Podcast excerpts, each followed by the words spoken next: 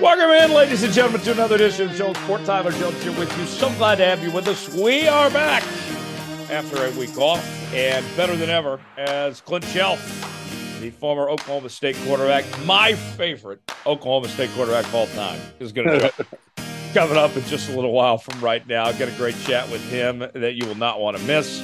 Got our Big 12 breakdown as uh, we will try not to break any ties on today's show. And uh, we'll get Tom Foolery. We'll take a look around the NFL. Plenty to get to on today's show. Thanks for joining us, making us a part of your day. As Thomas Bridges joins me right now. Tom, uh, I'm fresh off a trip to Lawrence, uh, where life is still good, and I feel like I could still hang with the 20 something year olds. Uh, I got invited to a frat party, but unfortunately, friend of the show, Reed Williams, who's there with me, uh, would, was not inclined, was not interested in us going. So that did not happen. But hey, I, I'm still cool with the kids. So that was a win in my book.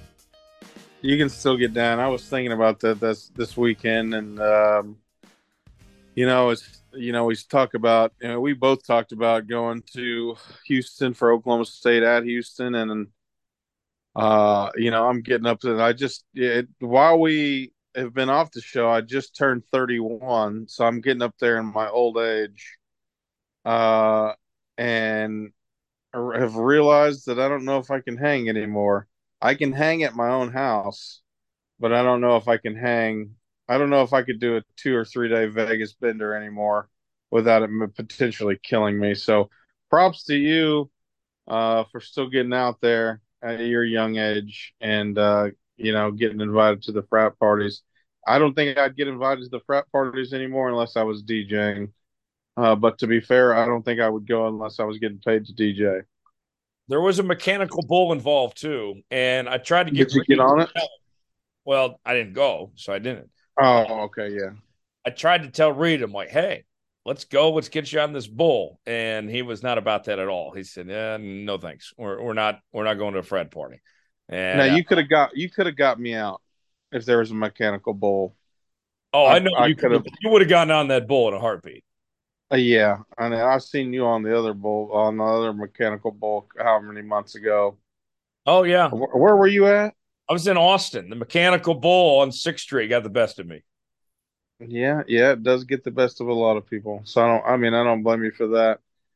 But yeah, the oh. mechanic. I mean, yeah, the that would have been the tipping point. I'd have been like, okay, if you, yeah, that's all you had to say. Like, well, they have a mechanical bull. I was like, well, okay, I guess we're gonna have to go for at least you know an hour. Now, the other thing about being back in a college town, like I think is the best part of all time. It's so cheap to drink. Like the night I went to my favorite Mexican spot in Lawrence, Salitos, and I mean, I just made a fool of myself with those $13 margarita pitchers. Like in Dallas, I'm paying $13 for a 12 a margarita, not a pitcher. Yeah, I mean, yeah, especially in Dallas. I mean, yeah, thirty. You know, I mean, for for thirteen dollars, you're getting like a single. You're getting one, right. not a pitcher. You're getting so you're telling me you're pretty much getting three of those for thirteen bucks. Where in Dallas, you'd spend thirty bucks at least. So I was with uh, some friends. There was about four of us, and we downed uh, about three frozen margarita pitchers. Oh yeah, that's and, what you're supposed to do especially after KU losing like that. Well, luckily that was Thursday. We were setting the tone for the rest of the weekend. I did see a mm-hmm. Kansas win though on, on, on Friday night. You know, with with basketball, the number one team in the real the real season started in Lawrence. Hunter Dickinson is the greatest basketball player to ever play in United Center. Um, we know that. So was that where was that? Wasn't it the fog? It was at the fog, but I, I just had to be specific that at the United. Center, he's the greatest player to ever play basketball there. I was about to say, yeah, I was about to say, yeah, at the fog, I don't know if you get away with that, but okay, that makes sense. I mean, like, you know, who else played at United Center? You know, like what? Patrick Kane, Scottie Pippen, um, you know, Derrick Rose. Like, yeah, yeah, he's beating all those. Oh, guys. Patrick Kane played at the United Center. The Blackhawks, yeah. Oh, okay, yeah. I mean, yeah, okay, yeah. Duh, duh, yeah. Yeah. I yeah. mean, they got the statue that like guy that wore number 23, but Hunter was better than him too. So, yeah. yeah. Yeah. What number does Hunter Dickinson wear? 31? He wears 30? one because he's number one. There you go. He's yeah. the next Victor Wembanyama. the white. The, Vic- yeah, the white Midwesterner Victor. Right. he had to go from Michigan to Kansas because, of course. I mean, yeah, yeah, he's yeah, he's corn fed and raised right there. That's as Midwest as you can get. If he did, he's probably gonna. You know what? For what it's worth, they'll probably end up on the Chicago Bulls on their G League team. Yeah, I don't know. I don't. I mean, Bulls are looking for a fire sell, so they might be in worse position than you think. Fire Billy Donovan. Tell us what you really think. I mean, yeah, I mean, fire sell bring DeRozan back to uh, San Antonio and send Zach LaVine back to wherever he came. I was setting you up for a Billy Donovan rat. You just missed. I know, and and you know the Spurs haven't played the Bulls, and we haven't seen Billy Donovan in a while. I haven't had to deal with Billy Donovan, and until I have to do that, now if Pop was to retire and Billy Donovan was the coach, I'd figure out in San Antonio where he lived, and I would I would I would run him out of San Antonio myself. oh man, uh, I'd be here for that. Yeah, yeah, he'd be he'd end up being the coach and bringing Joakim Noah on as an assistant, and I'd I'd I'd have to flip the tables like Jesus in the temple. You would I'd have send, to start turning shit over. You'd send them to Cleveland, where Joakim Noah belongs. I don't know if he even belongs there. I, I don't even know where Billy Donovan. Billy Donovan needs a he needs to go somewhere. He's he's he's you know what Billy Donovan's going to end up being the basketball coach at Texas A&M for too long. He's going to end up filling in. He's going to be the next basketball Jimbo Fisher. and now it won't be too far down the road from you either. So drive three hours to College Station to bitch out Billy Donovan.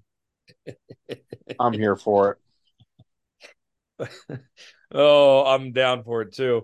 Um, Tom, let's start out on the uh, the NFL side of things.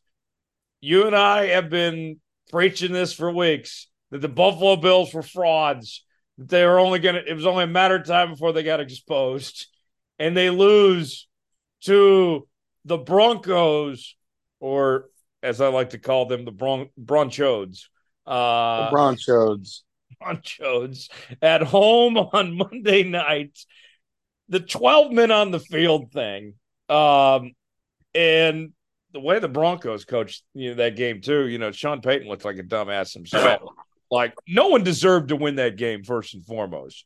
But the 12 that, that game deserved five less minutes. That game was tomfoolery. Uh, pretty, I mean, pretty much. Did you see what did you see the memes after the game? I did. Did you see the Damar Hamlin one? Yeah. That supposedly Damar Hamlin was the twelfth man on the field. I'm going to send you this. I'm not going to be the one that that says what this is about, but there's a TikTok I, about I Damar Hamlin that they retired the ambulance with his number on it. Supposedly, he was the twelfth man on the field when Bron- when uh, Wil Lutz missed the the first kick. We knew, but we knew that Wil Lutz was not going to miss the second kick.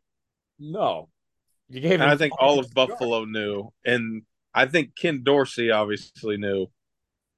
What's funny and about he, Ken and Dorsey, he paid the price. What's funny about Ken Dorsey getting fired? Like, so he's the scapegoat for twelve. Yeah, he's the sacrificial lamb. He is the sacrificial lamb. He's the sacrificial lamb, the OC for the defense getting called for 12th men on the field. Damar Hamlin got him fired. and you know, like Ken Dorsey at that point, for him, like I don't think he was. I, I don't know. I heard a lot of bad things about him, and then what the the interim OC is uh is it Joe Brady? It's Joe Brady, the former LSU OC and Panthers OC. I mean, you know what? Maybe we'll see. It's that's not a bad interim, I don't think, to have. No. Um, of all people that you could have, I mean, hell, you could have interim Kasey Dunn. Uh, we haven't even touched on that Oklahoma State roller coaster yet, but we'll from the last time we talked. But I mean, the Bill Burr, Sean McDermott, uh, he's got a. It's only it's only a matter of time, right? I uh I said while if they miss the playoffs, he's done. If they don't get to the AFC Championship, I think he's done. Oh, fair. I think that's so. They're the new Dallas Cowboys of the North. You know, I like Josh Allen, but eh, he uh, he's been turned on turned the football over a lot, and the Madden curse is looking real. As Diggs, uh, okay, here's a, almost even more important in terms of talent. If the Bills, let's say the Bills don't make the playoffs, we've already heard about Stefon Diggs not necessarily being that happy in Buffalo. You see his brother's he, tweet?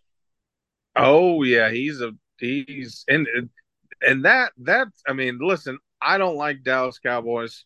I kind of like Trevon Diggs, but he has been the Jackson Mahomes. He's sitting on the sideline talking shit.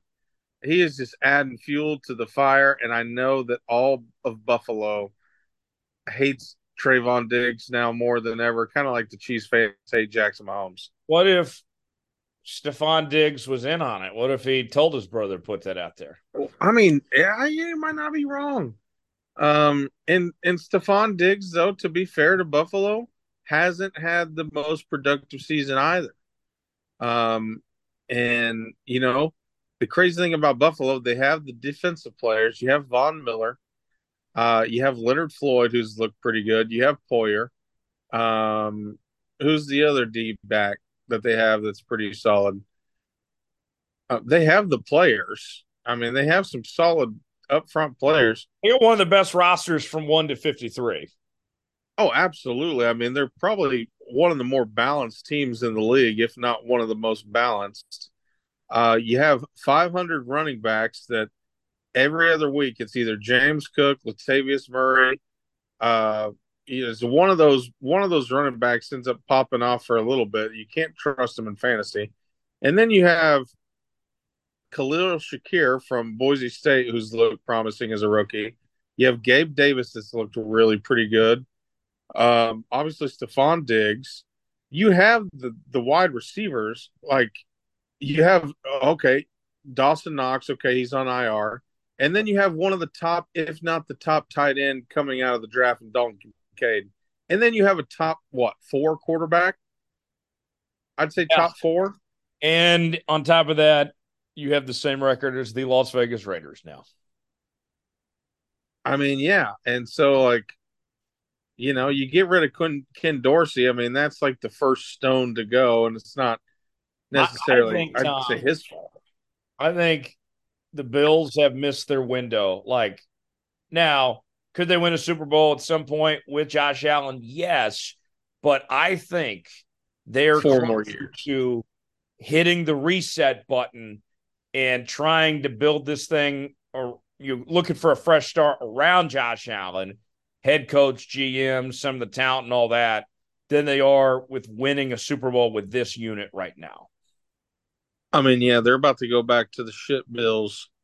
Uh, I mean, lucky for them, you know, the Jets not I mean, Aaron Rodgers could come back. Hopefully, for my fantasy team, he does um, because I have like Deshaun Watson. I had Deshaun Watson, Kirk Cousins, and Matt Stafford as well. So that's yeah. not working out great. But you have Miami in that division who is on the cusp, kind of like when the Bills first started their come up, kind of that feeling for Miami Dolphins. You have Dolphins the Jets who do what? Dolphins can't beat anybody good. I mean, that's what I'm saying. Like, kind of like on their come up, like their their window has been cracked, but right. they still have to figure some things out. Um, and it Bills all depends on if Tua can stay healthy, and Jaylen Waddle's not been that healthy either. The Bills um, and, and mo- Achane. You have the running backs there. The defense looks good. You have Ramsey back. The window is starting to open for Miami a little bit. The Patriots, I would be, I would not be shocked if Bill Belichick goes, you know what, fuck this, I'm done. Oh, I, I don't um, think he's going to have the choice. I think he's getting fired. Oh wow! I mean, yeah, maybe. I don't know who. The, yeah, then they'll probably bring in Josh McDaniels, won't they? Yeah, um, probably be Vrabel or Jerod Mayo or something like that.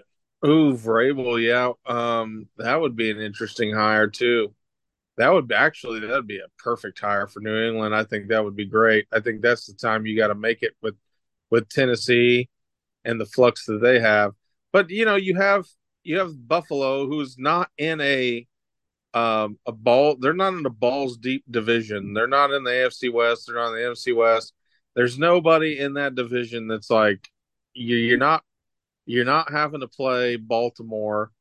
Nobody's you know, winning like, the Super Bowl in the AFC East.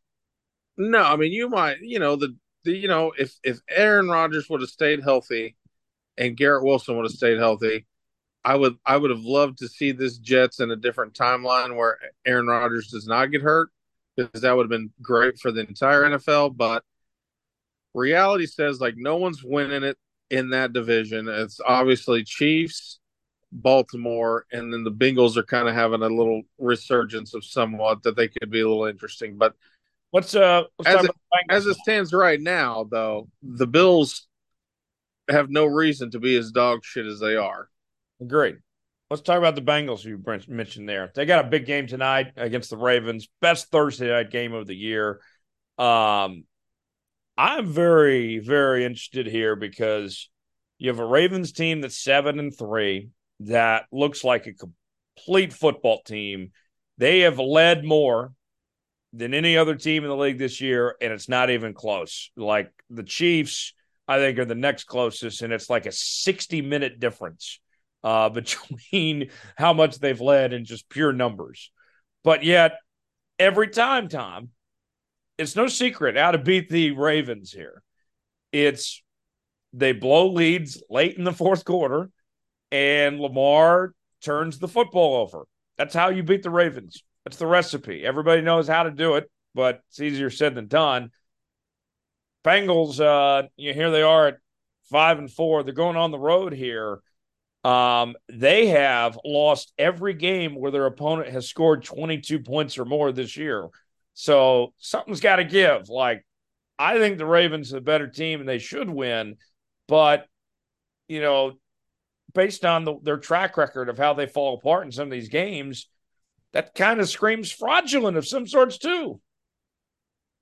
Right, and you know, if the run game doesn't work for for Baltimore, I mean, Odell Beckham has had a couple of better games, uh, but you can't right. rely on him. Yeah, he's hurt. Um, right. Yeah, Rashod Bateman hurt. I mean, they don't have any big wide receivers that you can really count on. Mark Andrews is playing a lot better lately. Oh yeah, I mean, yeah, that's. I mean, they're. Are they?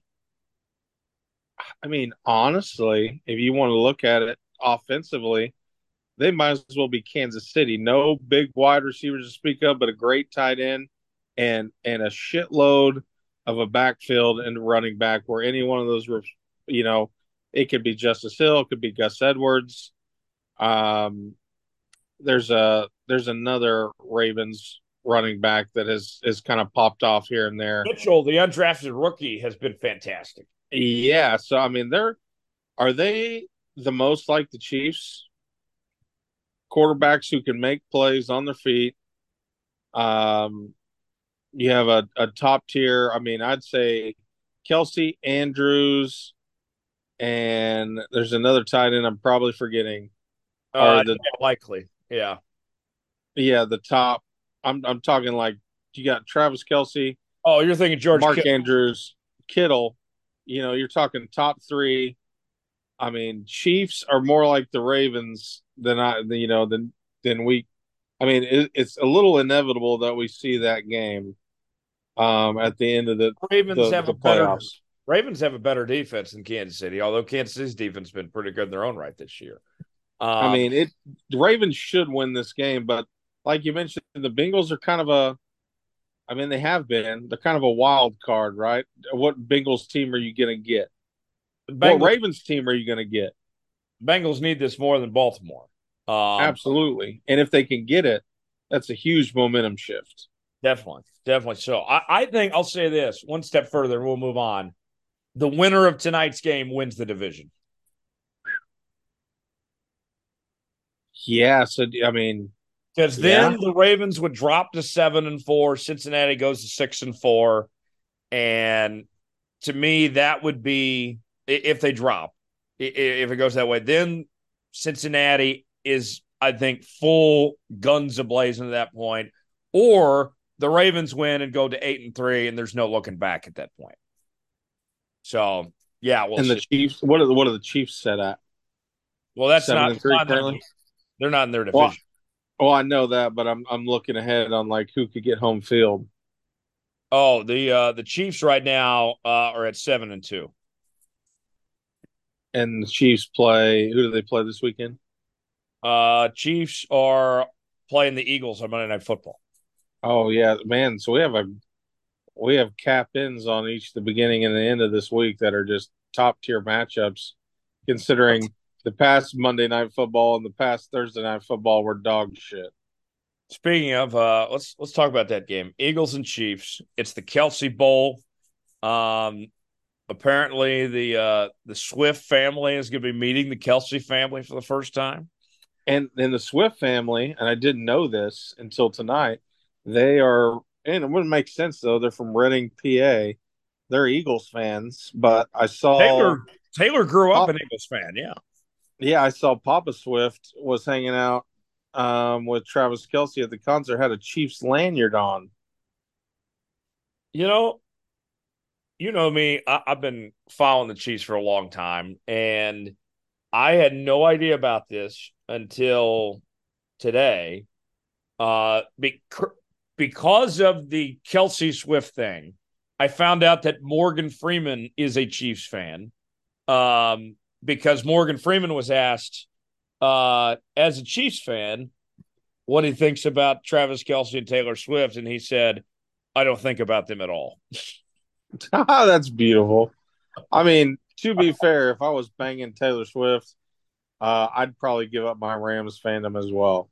So no shame in that game. The the fact uh, of all that, that's how I found out Morgan Freeman was a Chiefs fan was kind of wild. Does he have ties to Kansas City? Where does that come from? Is he a I'm trying to think he's at least I bet he's probably at least late 80s if not not I bet he's 87. Morgan Freeman's 86. Okay, so I'm close. Um, he's so from, who would have been his? Who would have been Joe Montana for the Chiefs? He's from Memphis. No. He's from Memphis originally. Um, yeah, I don't know what. I'm trying to think how who would have been his. I like, mean, obviously, if you if you go back when I'm like 90, if I get that age, they're gonna be like, oh well. So he was yeah, like Marshall a Len Dawson Chiefs fan. I mean, yeah, it had to have been. I mean, he was obviously around for the first Super Bowl. like, if he's not and, a Packers fan, and then... and clearly, like he is, he's got to be. He's a true football guy because he doesn't give a shit about Travis and, and Taylor and all this. Like he is, he is a true to the core Chiefs fan. Yeah, and I'm wondering, like, okay, I feel like, and and I feel like maybe it could have went a little negative. So, it like so Travis Kelce was what partying like in Texas at the Rangers game, and then they go out and shit the bed against Denver.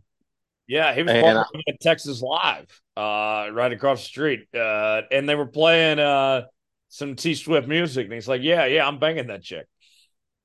I mean, hell yeah, but then he goes out and has like a what a forty-five yard day. Yeah, and and does not look good. Um, and I think got a little bit of a flack for it. So I think diehard Kansas City fans that like like my dad does not. I guarantee you, John Bridges does not know one fucking Taylor Swift song. John Bridges is Oklahoma's Morgan Freeman in this case. Absolutely. Um, and like John like, Bridges and Morgan Freeman, John Bridges and Morgan Freeman are watching a Chiefs game together and they're just talking ball. Oh man, I couldn't even imagine that. I wonder if I wonder if Morgan Freeman gets pissed. I wonder if his blood pressure raises when the Chiefs are down. I mean, it makes sense now why Mahomes and the Chiefs get all the calls when God's rooting for them. I mean, yeah, that's that's the only yeah. Yeah, that's probably why they won the Super Bowl. I mean, that's probably why James Bradberry got called for holding because God was is a Chiefs fan the march of the penguins all the way back to the line of scrimmage. um, as far as that's going to be a hell of a game. That's going to be one of the best games of the season, and I think I hate that Taylor Swift's about it. The key for me is is Jalen and the turnovers. Uh, he's turned the football over a lot. I think the Eagles are a better team than the Chiefs are right now. I think they're going to want this game bad, and your revenge game and all this. Um, if Jalen continues his turnover issues, the Chiefs should win this game. If he takes care of the football, I think the Eagles win.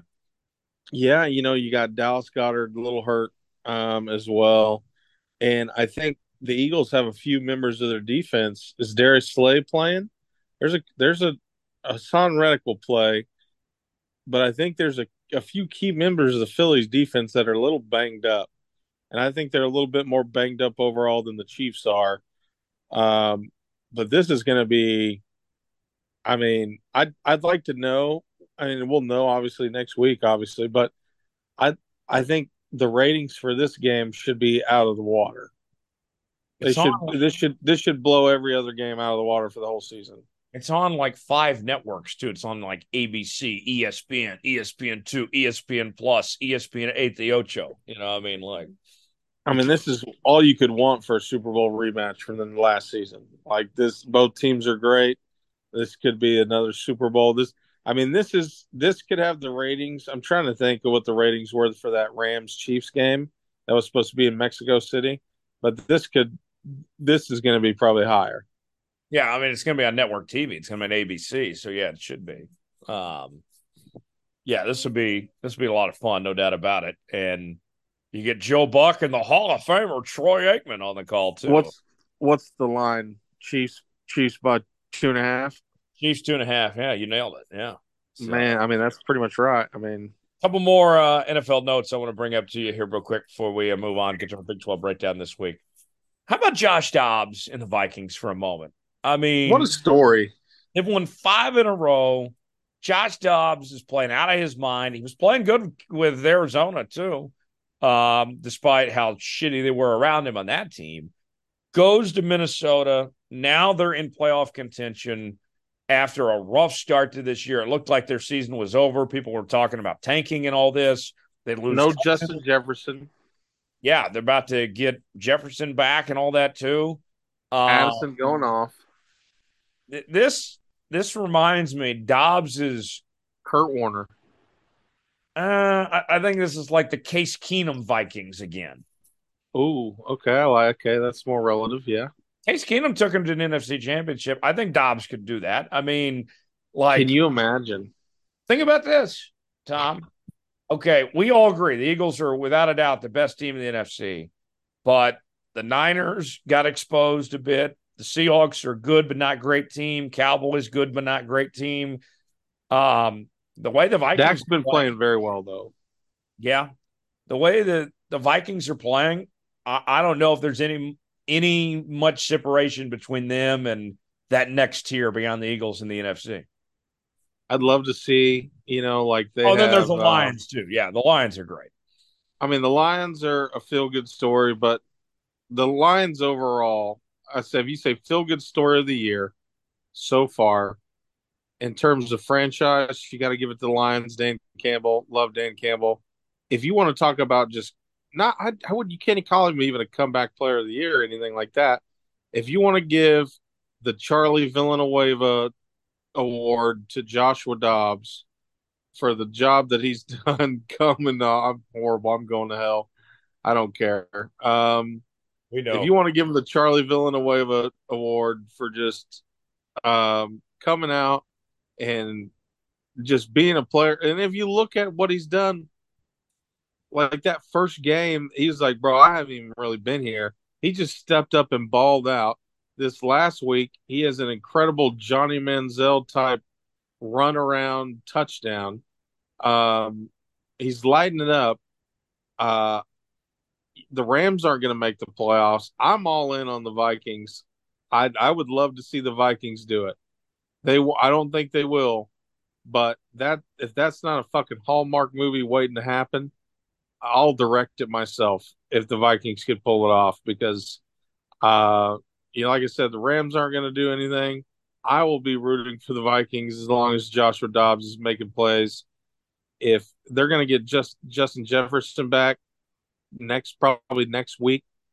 Um, and they should make a push, probably wild card, I would imagine.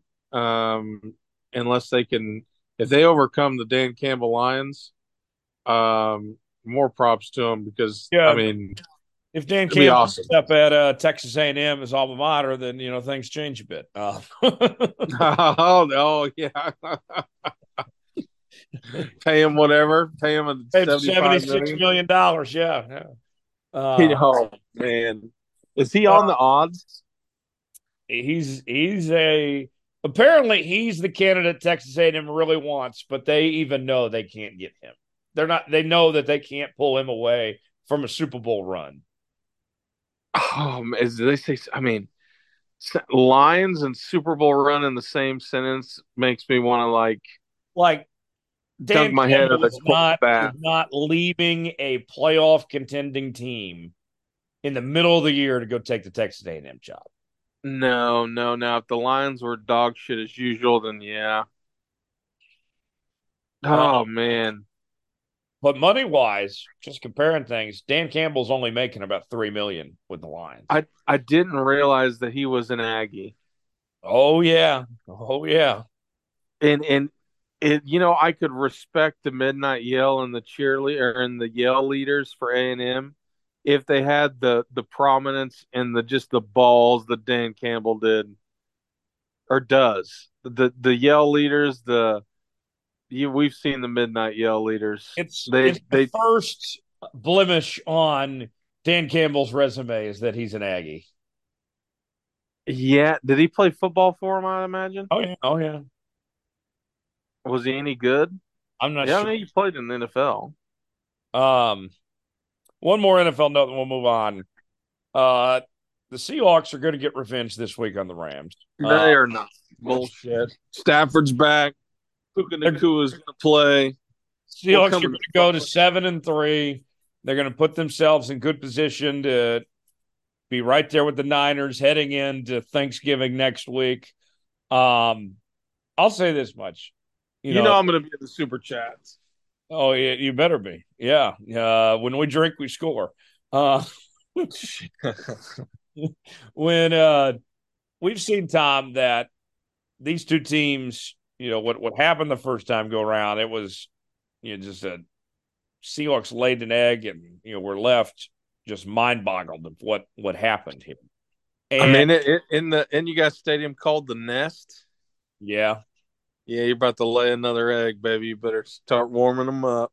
Yeah. Um, now they had the SoFi for this one. And this Seahawks team, Tom, I think they're a good team, you know, at, at, at six and three and everything.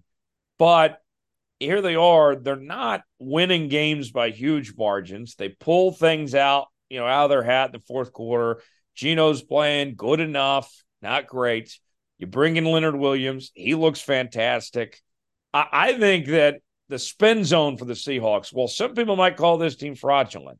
The spin zone for Seattle, I would say, Tom, is that this team has not peaked yet, that they haven't played their best football. Schedule's about to get a lot tougher with the Rams coming up, Niners, uh, Cowboys, Niners, and Eagles uh, over their next five games. Um, oh, they play the Niners twice like that? Twice in, in three weeks. Yeah. Oh, wow um, with the Cowboys in between and the Eagles after. Um, it's yeah. a tough stretch of what's coming up. but the the the spin zone would be, I would say Seattle hasn't played their best football yet, and uh, that they can you know really kick this in gear here these next few weeks uh, going forward. I mean, yeah, they beat the commies, which was a great game. I thought that was an underrated game of the week. Yeah. Um, you know, Sam. I mean, Sam Howell. We haven't really touched on Sam Howell, but credits to him. He's played. He's kind of played lights out over there, considering all things. But I, I think the Seahawks. I think they did take a. I wouldn't call it a step back, but when they got that shit kicked in by the Ravens, I thought that was probably a little bit of an eye opener on where they're at. But um, like, you know, was, you it was like watching the Lions Ravens game again from a couple weeks prior. Yeah, yeah. I mean, it was kind of like I was like, wow, man, are the and I didn't know like are the Ravens that good or do they just come out and UCF the Seahawks like UCF did at Oklahoma State? They just come out and shock and awe them real quick, and it was done and over with as soon as it started. But um, I think you're right about the Seahawks. I think they are. I think they're overall a good team. I think they can still shore up some things. Um, and from just outsider looking in, um, from what I can tell, being that I hate the Seahawks, not as much as I hate the 49ers, but it's close. Where's I don't feel like the running game is as prominent as it should be. Kenneth Walker needs to get more involved. They got to do better on the ground for for a team for a team for the past two or three seasons that has had has been kind of dominant in that you know beast mode type type running game with Kenneth Walker and, and DJ Walker's Dallas playing well. They're just not getting him the ball enough. They should. I mean, they should. They. I think it would open it way more up. Why not run um, for the passing game? Why not run it forty times? You know, I give, mean, you got Kenneth Walker and you got DJ Dallas still on the team. Too. Yeah, I mean, you have the talent. Like, I mean, I I mean I think they gotta they gotta know, people are complaining about Geno turning the football over and all that. I get that. Yes, that's a problem. But why on earth is he throwing it 40 times? Run the ball 40 times. Yeah, I mean you got a yeah, you got fucking Kenneth Walker back there. And if you don't have him, I mean you have a you have a running back room that that is pretty pretty damn good. Yeah, I agree. Um, we will uh, shift gears. Our Big 12 breakdown coming up next. Uh, Clint Chelf stopping by, coming up in just a moment as well. So he's still running from the cops. He's coming on to the studio running from the cops. Yeah, he's uh he's got that running from the cop speed coming up in uh, just a few moments from right now. It is the Big 12 breakdown. Tyler Jones, Thomas Bridges here with you with a comprehensive look around the Big 12 conference. And uh, Tom, the the hot takes you, we usually begin each week with I think that we just got to get right to it of these tiebreakers, and and that's the. I think the Big Twelve did the hot takes for us this week, uh, with their own mess that is. I love this league. I do. Um, I'm glad that my school, Kansas, is a member of this league and and part of it going forward and everything. But I got to tell you, Tom, it doesn't matter who's in charge. Something always gets screwed up in this league uh, of some you know bad decisions or mismanagement of some sorts. Um, and I'll say this: if Brett Yormark's tenure so far, uh, this was the biggest screw up we've seen yet. Um, the the tiebreaker thing, in case people don't know or put it in a nutshell, the rules were written of sorts with a bit of confusion, a lack of clarity, um, and whether the Big 12 says it or not, the rules were changed. And to the correct rule, might I add, that would give Oklahoma State an advantage in head to head over Kansas State and Oklahoma because they beat both those teams. And then if Kansas were to enter the equation, well, they beat Kansas as well. So that is the right situation, but it should not have taken to this point. This should have been worked out in July and August before the season began. It's the right rule, Tom, but it shouldn't have gotten the wrong time. The wrong timing. I don't like changing the rule uh two weeks to go in the regular season, but I think it kind of had to be done. I mean, I, to be, uh, it's not to be fair at all. They should have had this shit lined out way before. I, I think little in over their heads. And and to be fair to the Big Twelve, I think it, it as volatile as this league has been because it has been. I think after Red River, from what we saw, we would have not imagined. And that's what's so great about the Big Twelve. It's so hectic. It's so it's such hell on all the fans. If you would have told me after Red River or that week, what the what the first Saturday, second Saturday in October, that we would have been at this point right now, I would have laughed. Um, because it was at that point after Red River, and as good as that game was, it was very clear that OU and Texas were, you know, beyond every. There was there was OU Texas, and then there was a little space and a little bit more space, and then there was tier two. Um, and then you could have maybe said K State and KU, and then Oklahoma State wasn't even in the tier two; they were maybe even in the tier three, or we might even been talking to them, you know, in the in the Cincinnati, Baylor uh, type tier at that point. And now so much stuff has changed. I don't know that the Big Twelve even considered or would have even think to consider that this might have been a, a, a potential for like a, a five way tie. Right. Yeah, I mean it's been uh, it's been ridiculous, honestly. Now, more than likely, Tom, this situation probably will work itself out and not be an issue. Something is going to happen more than I think more than likely, but I'm glad that at least is figured out. And, you know, I'm sure you and I both, you know, we've been reading social media the last couple days. K State fans, OU fans, they've been bitching. Um, they've been upset. And I think, Tom, two things can be true at once. K State and OU fans have the right to vent and bitch and feel the way they do, uh, to have the uh, tiebreaker scenario switched like it was and to be gaslit by this conference to say we didn't change the rules. We clarified them. No you changed the rules. Don't gaslight us. Uh, they have a right to be upset but this was a tough decision to make. I still think it was the right decision though. I think it was the right decision because it makes sense. And you know obviously I can say that in full faith because I'm an OSU fan and I want them to go to Arlington. But at the same time, like Had when this you not gone your way, Tom, I, I, I, knowing you, you would have been pissed. Yeah, maybe a little bit, but at the you know at the same time as as something that is as I can set aside, OSU has beaten those teams, um, and so kind of in the in the in the sense that uh, kind of going back to like one call doesn't necessarily make a game. When OU's like, well, Drake Stoops got fucking fouled in the end zone, and we're a bunch of fucking Walmart fan cocksucker bitches, like most OU fans are.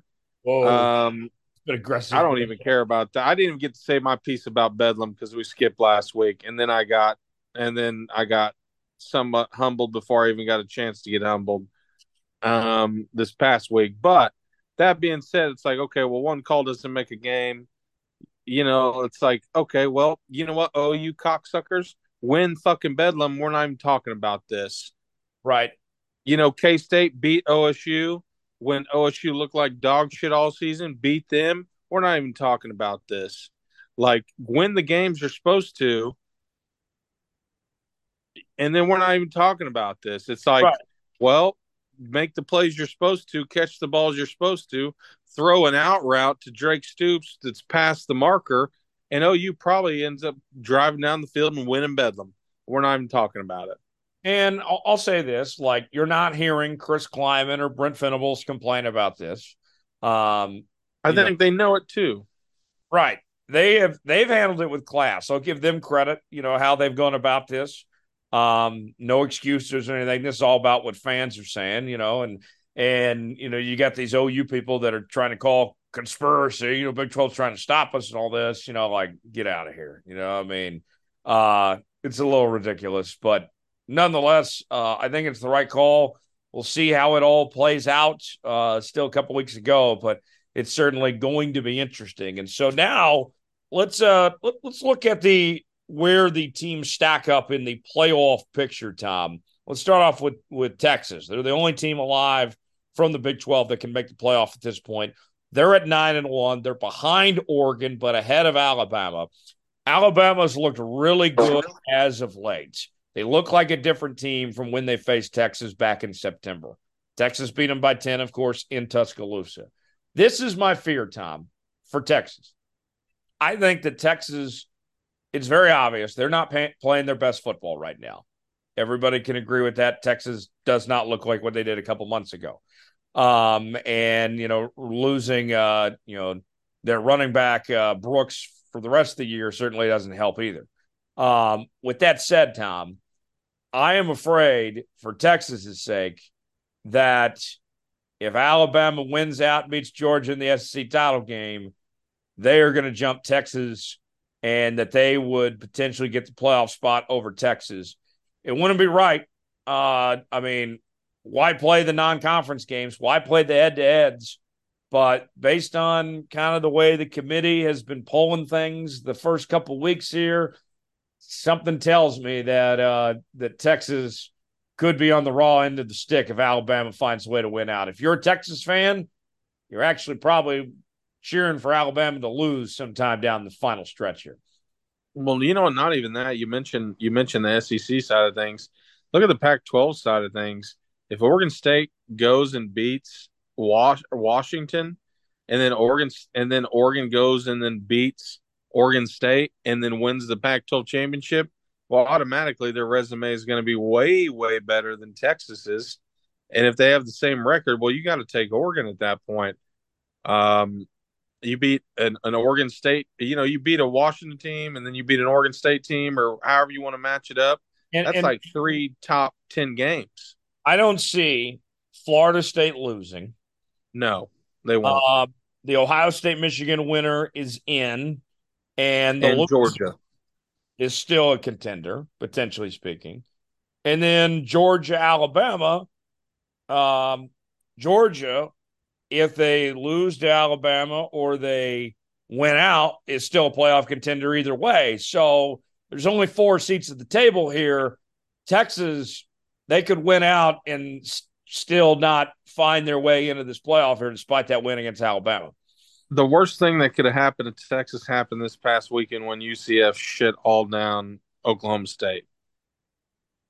That that ruined their that ruin their you know strength of schedule resume builder potential win in Arlington.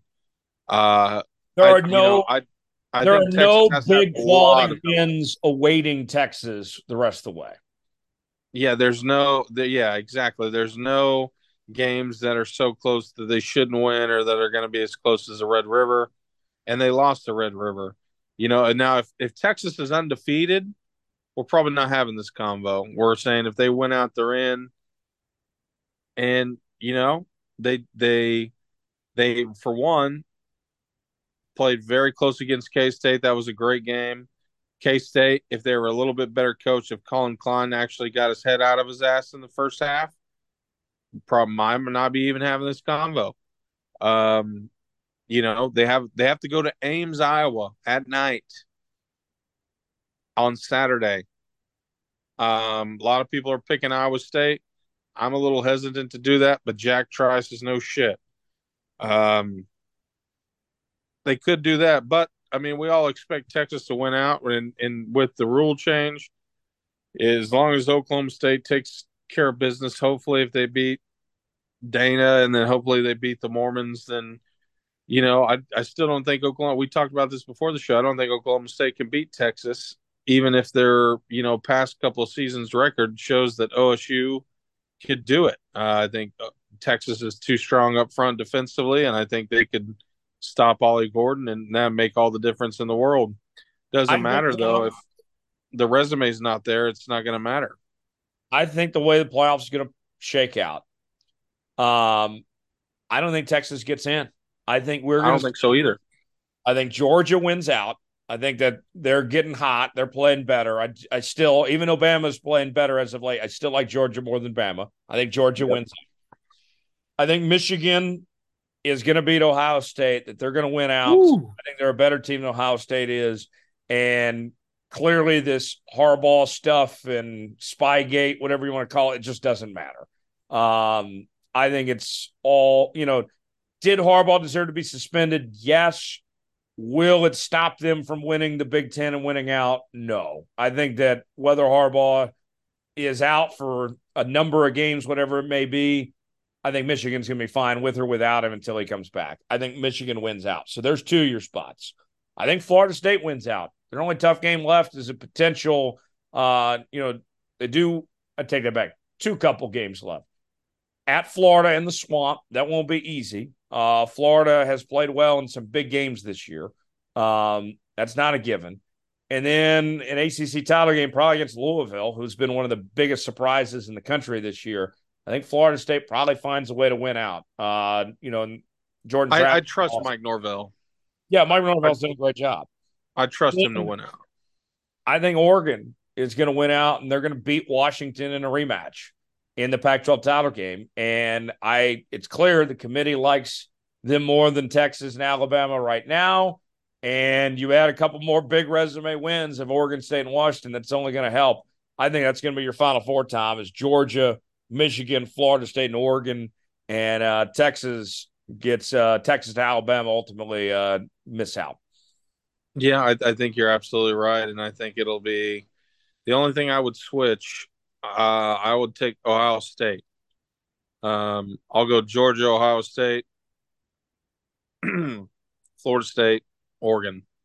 Okay. I think I think that's I think that's what we're looking at. I mean, it could either go either way. Obviously, we're both in agreement that whoever wins the game is going to be number two.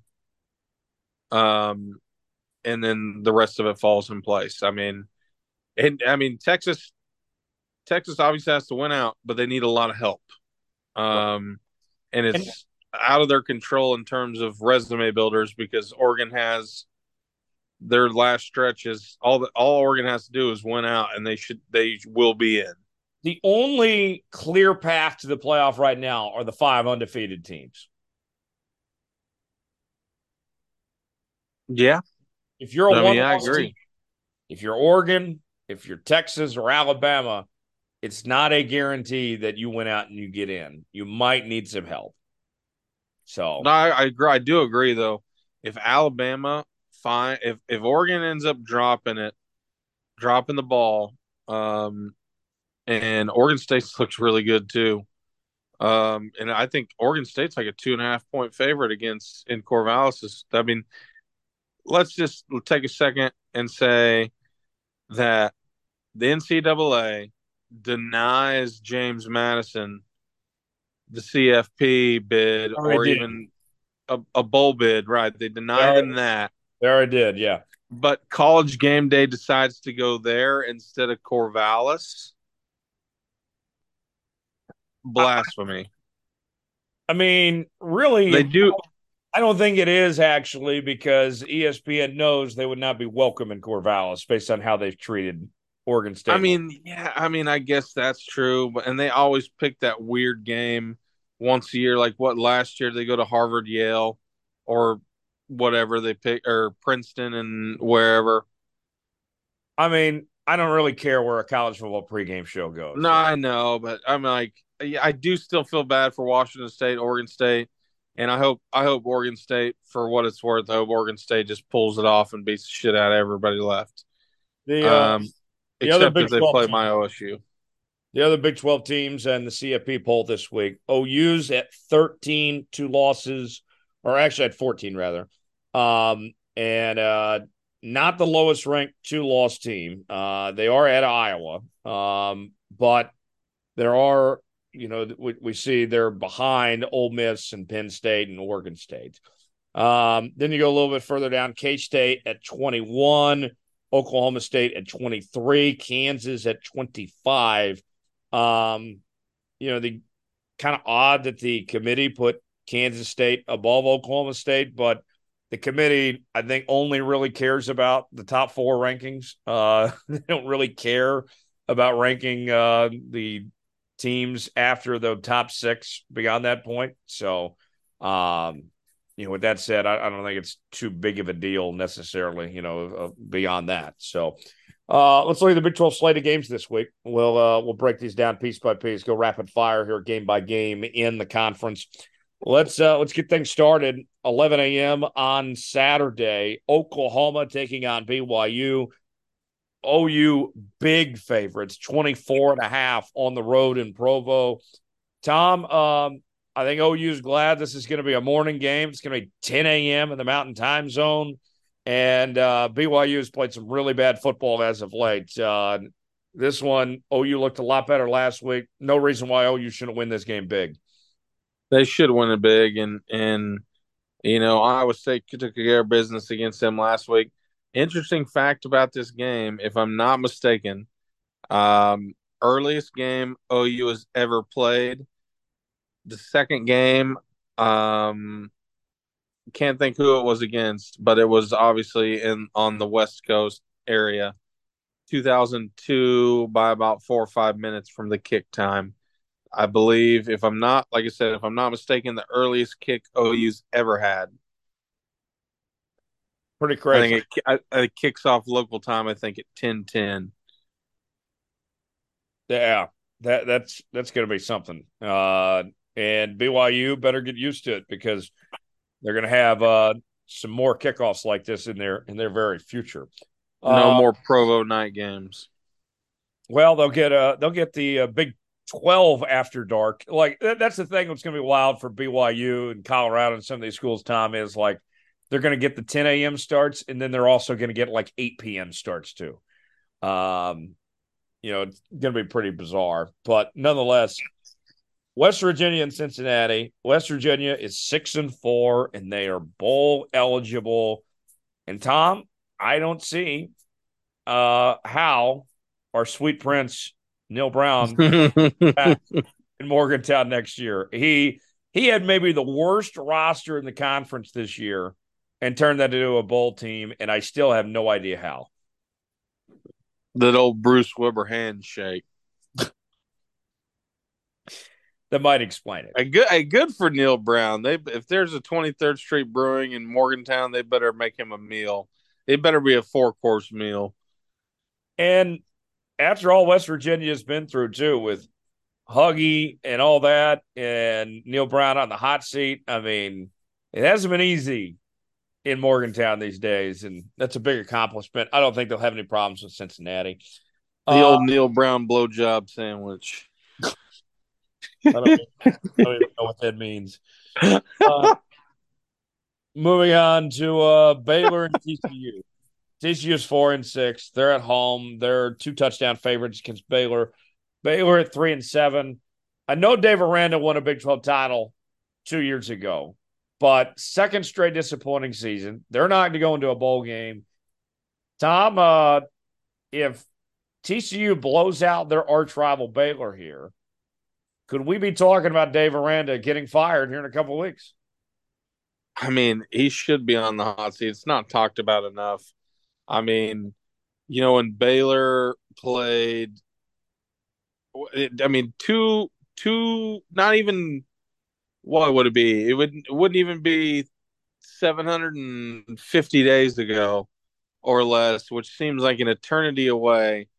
Blake Shapen what probably true freshman at the time, I believe, played well enough to beat that Oklahoma State team, and the defense played well enough, and it was top of the world for Dave Aranda. Um, you know, they go on. I believe they. I don't think they won the bowl game. Would they play Alabama? Uh, they played uh, Ole Miss. Oh, and did oh did they win? They did win the Sugar Bowl, didn't they? Yeah, they did. And does that not seem like forever ago? I mean, I'm sure for Dave Aranda it feels like an eternity, uh, because that was the a, end of Matt Corral's football career, basically that night too. Oh yeah, that's yeah, oh, got yes. hammered. Yeah, and then he never showed up. I don't even can't remember where he even got drafted. Tennessee, uh, Carolina was a third round pick, and then after they drafted Bryce Young, they cut him he goes to New England and then he went missing uh, for a couple days and he never showed back up. Oh, the old, the old uh, Stetson Bennett Bender. The uh, um, Young. Yeah, I mean, what, what? I mean, yeah, that feels like an eternity ago. And so, you know, where does I think Dave Aranda could and you know wouldn't be out of the question that he would deserve to get fired. I mean, it's been the opposite turnaround, um, and in a in a very weird fashion, like he sold his soul to the Baptist devil, uh, down there in Waco. Um, well, real quick, not to get too far off on Baylor because we got other things to talk about, but that's a program, Tom. I I look at they have great facilities. You're playing in the state of Texas. You're in a very good conference, the Big 12. There's just no reason for Baylor to be a three and seven football team ever. Like at minimum, Baylor should be a bowl team every single year. Every all the resources are there for them to compete for bowl games year in year out. And they were lucky to beat UCF, and they're not even the best. They're not even the second best team in the. I think they would beat Rice, but I don't even think they're the second best team in the Dallas Metro, or I guess uh, they're not technically in the Metro, but SMU would beat this Baylor team. Oh, of course, absolutely. And uh, TCU will beat them this weekend. OSU taking on Houston. OSU's a seven-point favorite. Uh, going on the road there. OSU looking for a bounce back game after that debacle that happened last week against UCF. Emotional win against OU. Major letdown last week. Um, it's real simple for OSU, Tom. They got to establish the run with Ollie Gordon. This was the first game that he struggled all year where the offensive line didn't look good. Um, I mean, that's the key. That's been OSU's entire season. If Ollie Gordon plays well, they win. Um, if they can get Ollie Gordon going again, they should be able to win this football game. But we have seen Houston has, despite the four and six record, they've given some teams some scares this year. It's it's not a given that OSU just goes in there and you know blows them out the door here. Houston has played up to their competition at times. They have, and and you know, speaking of that game, Jones, I'm looking at his tickets right now for that game. Um, folks, me and Jones might be there. We might reunite for our Texas tour since uh, tickets on Vivid Seats for three dollars. Well, the fees are worse, but I'm I'm looking at his 30 yard line for 15 rows up for maybe 40 apiece. I already told you I'd cover at least 20 of it. So we might be going. Um, who knows? Yeah, you, you're, you're right. Um, I, I would like to think in my homerism that OU or sorry, OSU would have the pissed off feeling that, that maybe OU did against West Virginia and kind of boat raced them real quick after the first quarter think OSU could do the same against Houston. Um, you know what, 3 p.m. kick. Uh, there is, I expect there to be a decent amount of orange. That doesn't necessarily matter a whole lot, but they won't be in, uh, they won't be out there in space like they were last week. Speaking of the uh, team that was in space, UCF uh, taking on Texas Tech. UCF's first ever trip to Lubbock. John Rhys Plumlee's played really good since he took over as the starting quarterback again. Texas Tech got away with the win in Lawrence last week. Um, I'll be frank, I was at that game. Texas Tech did not play well. They got lucky that Jason Bean got hurt. That's why they won that game. Very uh, true. I, I look at that game, Tom, like I think UCF is the better team right now, but going into Lubbock is never easy. I know Tech's favored, but bowl eligibility on the line and everything, I, I feel like TCU's kind of the hotter hand right now. Has has McGuire turned the corner and saved the season? Well, I wouldn't call. I wouldn't it, say save the season because they had bowl, they had Big Twelve championship aspirations. Has he, he's done enough damage control to minimize his seat getting decently hot. Yes. Yeah. Um, and Morton Morton has another season under his belt. Morton's not bad. Morton's what? He's a is he a redshirt sophomore? Um, I think so. Yeah, he's a he's a true sophomore. Yeah, so I mean, he could get better. He could also end up being Blake Shapen, but I'll give him the benefit for the doubt or benefit of the doubt now. But I, I, I mean, if this game was in use in Orlando, I'd probably have to take UCF. That OSU made that Plumlee kid look like Johnny Manziel last week. Oh, that that'll be a game I keep my eye on. KU, K State, Sunflower Showdown. Kansas has not won this game since Todd Reesing was at quarterback at Kansas. Um, we've heard from Lance Leipold they're optimistic that Jason Bean will come back and play in this game. Prior to the injury, Jason Bean looked really good. This Kansas offense was rocking, and you know they almost found a way to win last week, uh, even with going to a third string walk on quarterback. Lance Leipold's done an incredible job with this Kansas program. Um, you know, it's a night game. It's the biggest game in Lawrence in a long time. K State's a good football team, though, and they're playing for a Big 12 title and everything. Uh, they only have two conference losses. Um, to me, this comes down to quarterback play. Tom is, for one, is Jason Bean going to play, and is he going to be 100% playing at high level? Um, and how's Will Howard going to look? Is Will Howard? We've seen him look great, and we've seen him at times turn over the football too much either. What quarterback is going to play better? Yeah, that's that's uh interesting fact. And that third string for KU, what's his last name? Collard or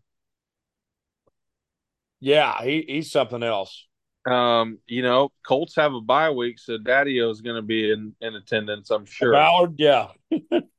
yeah, his his dad will probably be in attendance and you know, maybe they can uh maybe maybe they'll just you know, maybe if they want to win, maybe they'll just sneak in Gardner Minshew uh, in, in the Ballard jersey.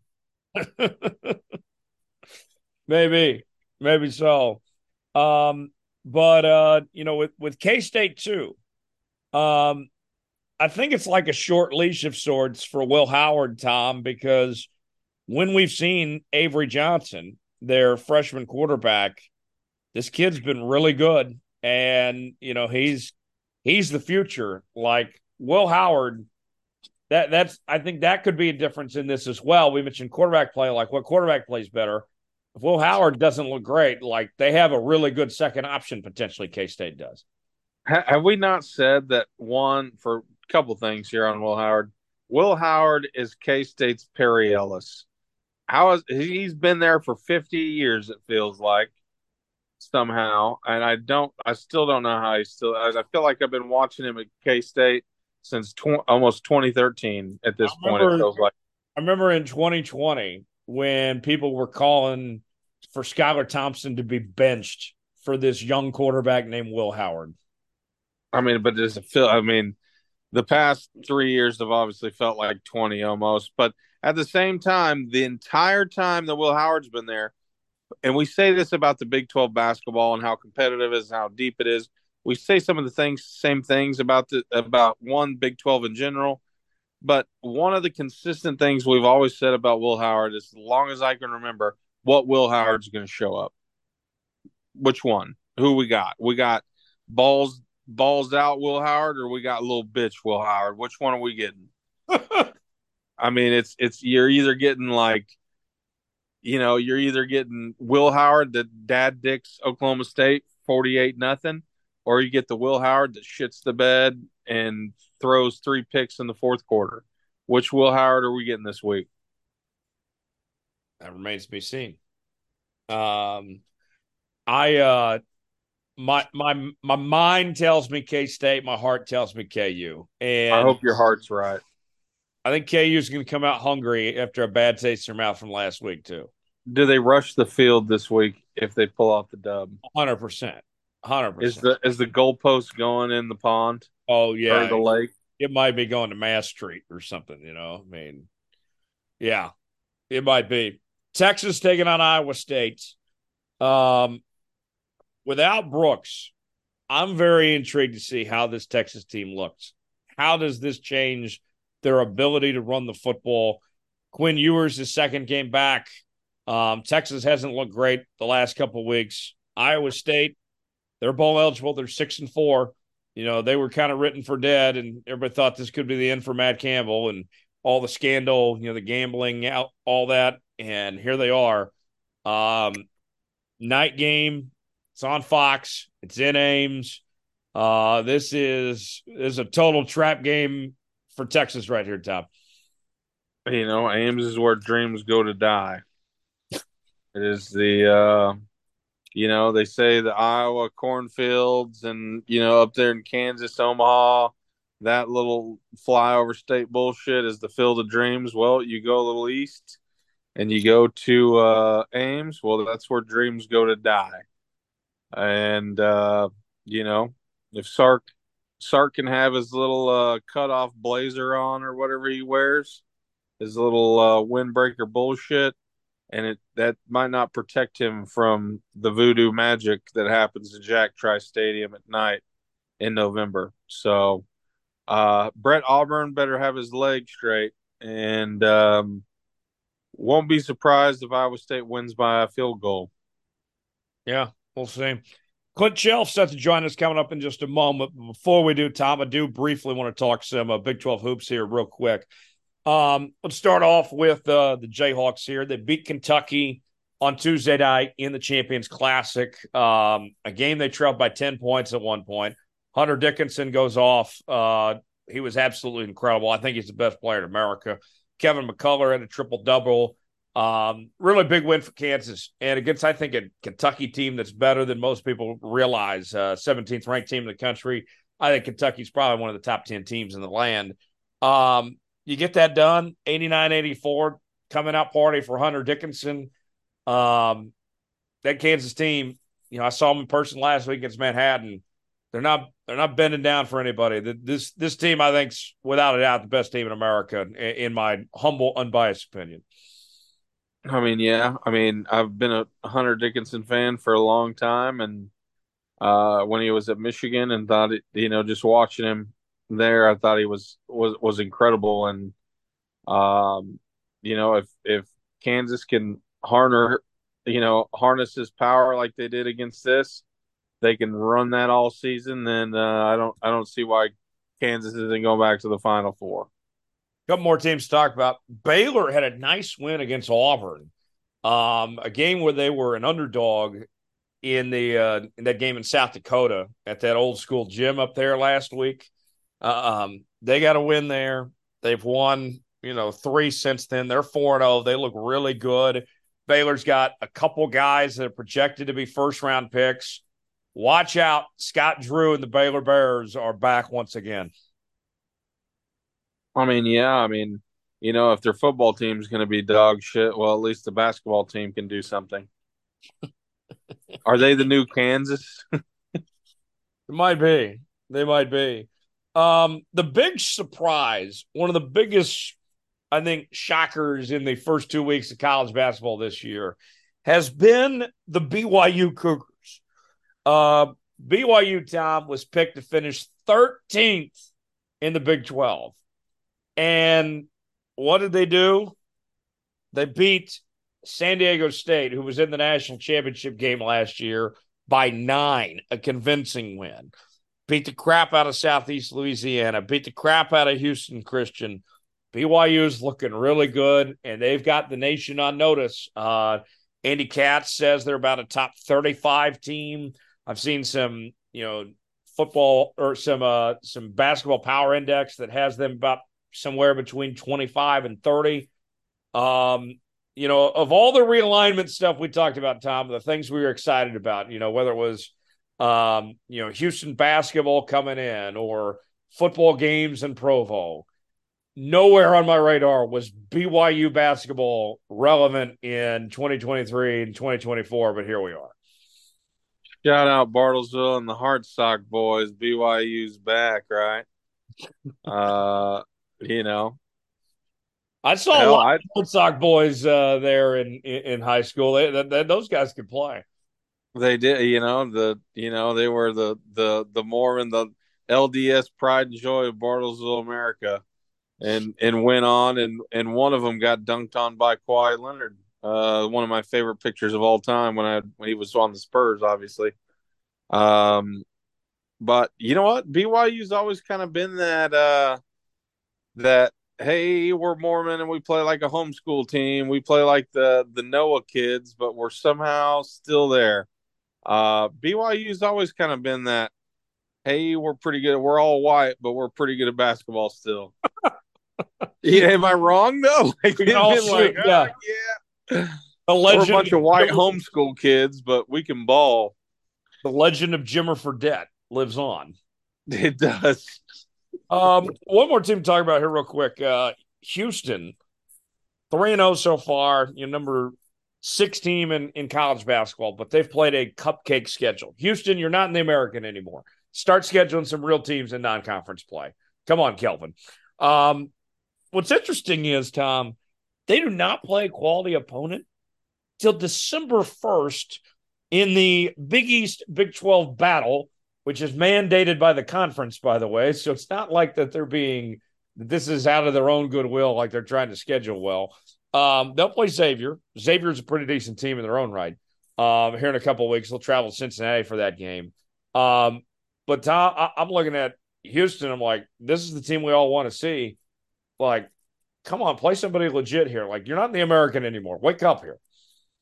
Yeah, you know, I will say too, you mentioned that, and I think they definitely could, and cannot wait to see a BYU Houston matchup, especially now that BYU's already beaten San Diego State, who we were thinking could have been our, uh, you know, our our white rabbit in terms of West Coast basketball for Big Twelve, but uh, a little off page thing about we we mentioned all these great teams. You- We mentioned the the Noah kids, the homeschool kids for BYU, and mentioned mentioned you know we mentioned KU kicking ass is normal, and you know I think K State even with Jerome Tang, and you know they had some injuries or that one kid that got kicked off that they said would be a se- like he's called a season engine season ending injury for that kid who violated team rules or whatever.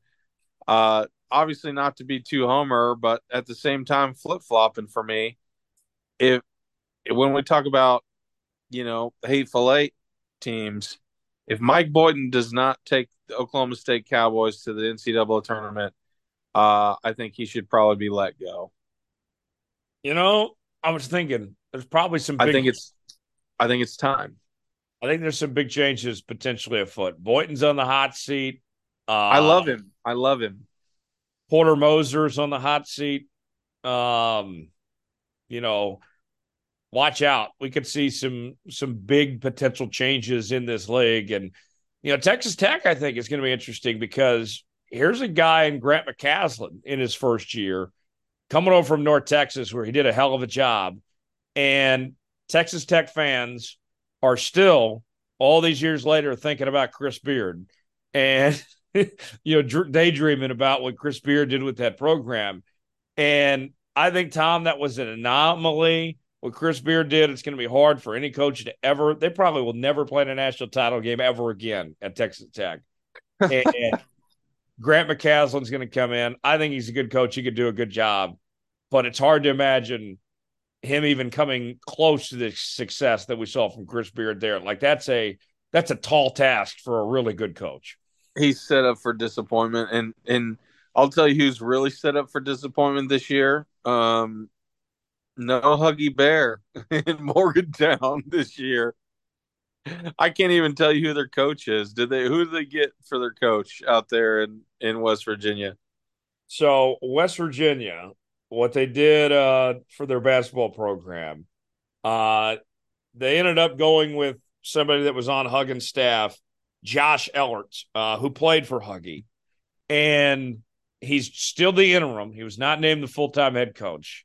And from the people I've talked to in Morgantown, there's still some people that think there is a it's a slim, but it's still a possibility Bob Huggins could be back next year. There's no way. That would be the most West Virginia move ever. If if they bring him back, I think they should just. I think one of the stipulations should just be like give him a pint of moonshine every game, and just let him coach drunk as shit. Like let let Bob Huggins drink just enough where he turns into Bobby Knight. Rest in peace. Maybe uh maybe Bob Huggins will go to Texas Tech next. I mean, you know, uh, I mean, I don't know if you can uh, brew uh, brewer distill a liquor made out of uh, tortillas, but if you could, Bob, uh, you know, there's so much Maybe room out there him, uh, Give him that Bob Stoops rock and roll tequila. yeah, there's so much room out there in Lubbock. There's really nothing out there. Uh, you know, maybe they could set him up his own like uh, facility where he could just drink and and drive around a track out there. You know what I mean? There's nothing out there. The only the, the only thing that he could hit out there, maybe a couple road runners, tumbleweeds, and a couple coyotes. Just uh, put him in a, in a put him in a fucking 06 town and country and give him a bottle and let him go. Oh my gosh. Uh, Can you yeah, Bob Huggins picks you up in an 06 town and country drunk as shit, leaving the downtown Lubbock bars? Would you get in the Uber with Bob Huggins in a town and country? and then uh, you get pulled over at the BK drive-through singing BK, have it your way. Hugging- Oh man, he's like, let me get a let me whopper whopper double whopper. It's just you pull yeah, the you When- pull up. When Huggy had that DUI at the BK, what are the odds he was singing the BK song? Oh, if he was, Burger King would have hired him by now. He I mean, could, I what is even order? Yeah, I mean, he could be. I mean, I don't want to go on a tangent, but like, He we would didn't even talk about that. for Burger King. what did he even order? You know, he thought it. What he was in? Was he in Ohio? He thought he was in Pittsburgh. Yes. That's like probably two and a half hours away. What did he even pull up and order? And I'm more impressed that he made it across like two states. um, my buddy Reed and I we were laughing the other day, by the way, at the Kansas game that uh, Bill Self is a spokesman for Wendy's in the Baconator. And Oh. there's a very clearly Photoshop photo of him just holding a Baconator. And I'm like, I, I got to know, like, there's at least two trips to the local Wendy's to go get the Baconator for that toupee for Bill Self every week, right? Oh, there has to be. There's, I mean, there's, there's no other way. I and mean, it was it was good advertising. It worked. Tom, you better believe. Post game meal, it was to the Wendy's drive through to get the Baconator. Oh, is that what you had? Oh hell yeah! Now Wendy's was better back in the day when Wendy's was yellow. When yeah, when Wendy's was, yeah, I think to be as bad as that sounds, I think that's probably the last at Wendy's. Honestly, I I would eat that's. I mean, I like the frosty, but everything else, I'm like, you know what? Uh, fries were better when they didn't leave the potato skins on them. yeah, see, that was always like a weird. The only fries that should have a potato skin are like the deli fries at like the fucking Homeland. I mean, when you were at Wendy's when it was yellow back in the day, and they had the sunroof going on, uh, you know, where you were sitting there and you had your big yellow cup, and they didn't offer uh vanilla frosties or anything like that. If you ate a frosty, you had a chocolate frosty, damn it. Yeah, Uh, I think they even have a pumpkin spice frosty right now. like what the hell? What the hell we doing, Wendy's? Yeah, it's like the Wendy's lady and the Starbucks lady start having just a, a lesbian couple relationship after the pumpkin spice one. Okay, Theo. Um, on that note, we'll uh, bring in Clint Chelf. Is that on your mind now? The Wendy's, the Wendy's lady and the Starbucks girl hooking up. I can't get that out of my mind. Think about that, baby. I'd watch that. oh, Lord. Uh, Clint Chelf can join us. We'll get his thoughts on this whole mess of the Big 12 tiebreaker, talk some cowboy football, go around the Big 12 when uh, Clint joins us. That's on the other side. Stay with us. Join us now on the program this week. Please welcome in former Oklahoma State quarterback Clint Chelf, also with the Oklahoma State Cowboys Radio Network, and uh, also uh, in the podcasting game now as well. And uh, he joins us right now. Clint, always pleasure when uh, we get the chance to chat, my friend. Uh, you've had a lot of change uh, in your life since last time we talked. Uh, big congrats on the the new baby at home, man.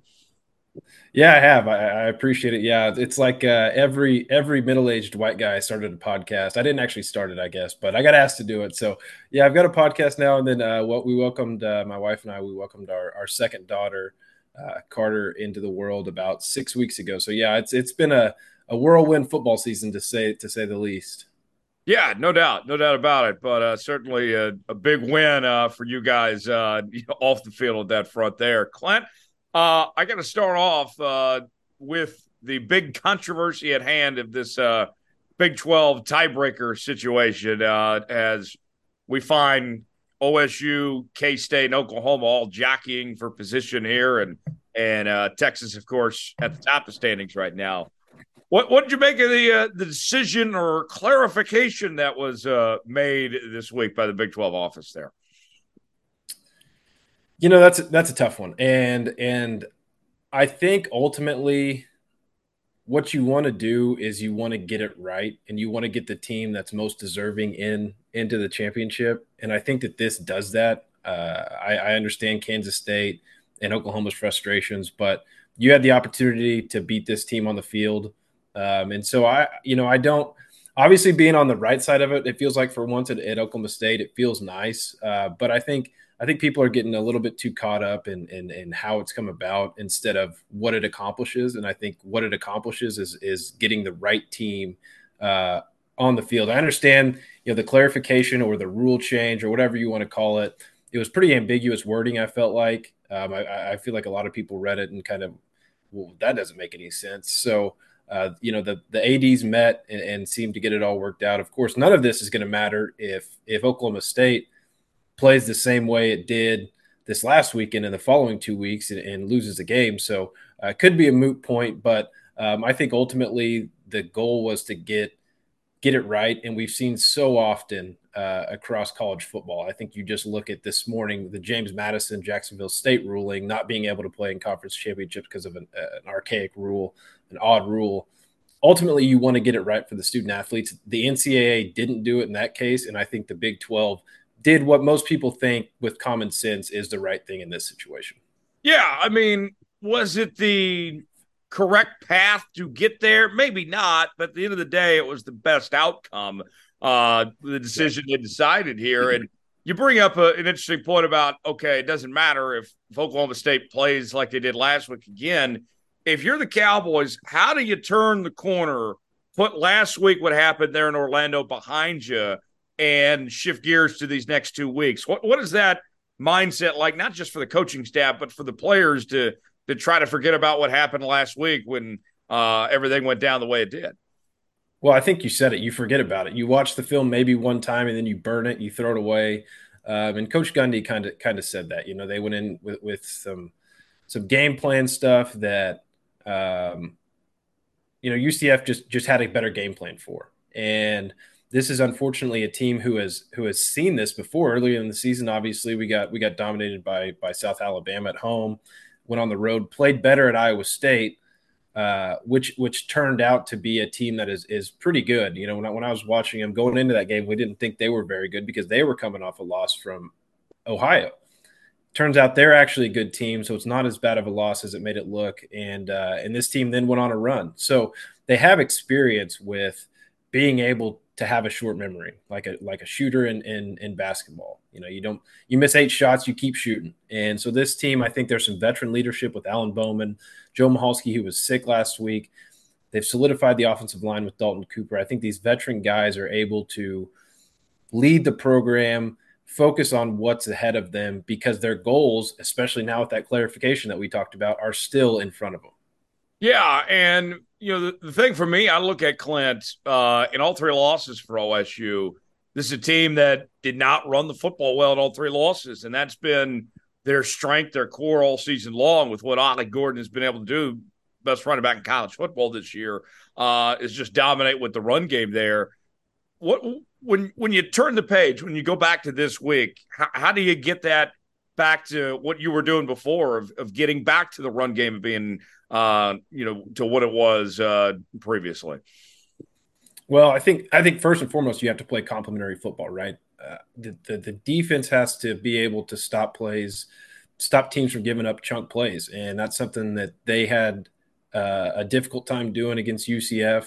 Um, and, and so this team is not built to come from behind. So the defense has to play complementary football and do their job and stop teams from scoring so that you can establish the run and play from a lead. This team has not been uh, a good team at coming from behind. And so you have to be able to establish it throughout the game offensively, but also with the defense doing its job. Last week, honestly, UC, at UCF, the offense was moving the ball fine through the air. They were able to throw the ball. It was a weird game. You had like three tipped, I'd say two tipped passes, and then a really bad throw by Alan Bowman. You had some inter, you know, you, the turnovers, the fumble. Then it was a downpour, and you're playing from behind, trying to run the ball and it's it, uh, trying to throw the ball. It's just really difficult. It was a weird, weird game. I think that they'll they'll be able to establish the run. Uh, the offensive line had some issues last week. I mentioned guys being sick. I think it starts up front with those guys. When they're healthy, they've been able to to open up some lanes for Ollie Gordon. Yeah, yeah, certainly, certainly. This week you take on a Houston team on the road that uh, I know they're four and six, but Clint, this is a, a, Houston team that's made some noise. They've made life difficult. Uh, case in point, Texas uh, earlier this year, and and uh, West Virginia got that big win there. Uh, not a team to be taken lightly by by any means here. Do you think uh, they're gonna they're this Oklahoma State team is uh, going to have uh, you know their their focus in uh, you know, did a little wake up call of some sorts heading into this Houston game? Absolutely. You know, I think if if anything, last week, if there's a silver lining, it's that you know it got the, it got them refocused. Right, you had a little bit of a margin of error.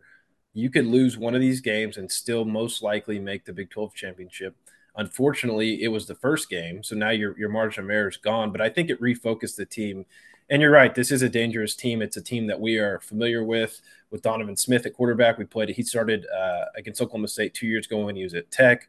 Obviously, we know the history with with Dana Holgorsen being one of our offensive coordinators, and then the battles at West Virginia. But even going back to his his days pre OSU, when he was at Houston as the offensive coordinator, he gave Oklahoma State fits. So if there's a guy that you that you don't want to see on the other side of the ball scheming up offensive game plans after you've just given up 45 points and gotten blown out. It's probably Dana Holgorsen. So the defense is going to have their work cut out for them. They've got they've got some really good wide receivers: Samuel Brown, Joseph Manjack, a, a guy that transferred from from USC back to Houston. Uh, they've got guys, especially at the receiver position, that that make you lose sleep as a defensive coordinator. So um, I, I hope that the thought would be that this team refocuses and and that loss is something that we look as a as a kind of a speed bump but uh, definitely have their work cut out for them with a, a, team that we're, we're pretty familiar with as far as coaching staff and a player too well and and i look at this clint you know being a top 25 team and you know being in the driver's seat to get to the big 12 championship game it, it's different now for oklahoma state going into some of these final games of being the hunted now instead of being the hunter of some sorts. UCF, that was a huge game for them. Houston, huge opportunity for them. BYU, this upcoming week after this, all three of these opponents, uh, a, a, a, totally different mindset than some of the teams Oklahoma State was facing early on in the season. Yeah, you're exactly right. You know, after we lo- we lose to South Alabama and Iowa State, it was like, what do you have to lose now? You can just kind of go play I think you saw that. That's why they were able to go on the run that they did. You know, then you start you beat OU and it's like, okay, now you're in the driver's seat. Uh, and that mentality flipped a little bit. And it's like just like you said, go going from from the hunter to the hunted. And and it's always difficult when you go, you know, UCF was their space game, which is a big deal down there. Houston, it's going to be their senior day. You know, it's going to be an emotional day. Um, and then and then you know BYU is the last game of the year. If we're still ranked, that'll that'll obviously be a huge game. So yeah, you've got to you've got to flip your your mindset back into trying to be the hunter, right? You know, after you lose a game like that, you've got to go in there as players and say, "Hey, we we've got to go out and be the aggressor instead of trying to, you know, maybe sit back and take it a little bit." Yeah, yeah, for sure. Let me ask you one more thing about Oklahoma State, then we'll look at the Big 12 picture as a whole. Just just what Ollie Gordon has done this year, uh, the way that he woke up and just went on a tear there for that stretch, you know, with with everything. I mean, what, what, what do you make of what this kid has done and, and, and the talent that he brings to the table? I mean, we've seen some great Oklahoma State running backs over the years, but he looks as good as any of them we've seen as of late. Yeah, he's incredible, and and he's part of the reason. You know, when coming into this year, a lot of people would always ask me, you know, what do you think of the team this year? And I and I thought, you know, from what I had seen, I thought obviously that that Alan Bowman was going to be the starter and Ollie Gordon was going to be the running back, and that was kind of the assumption.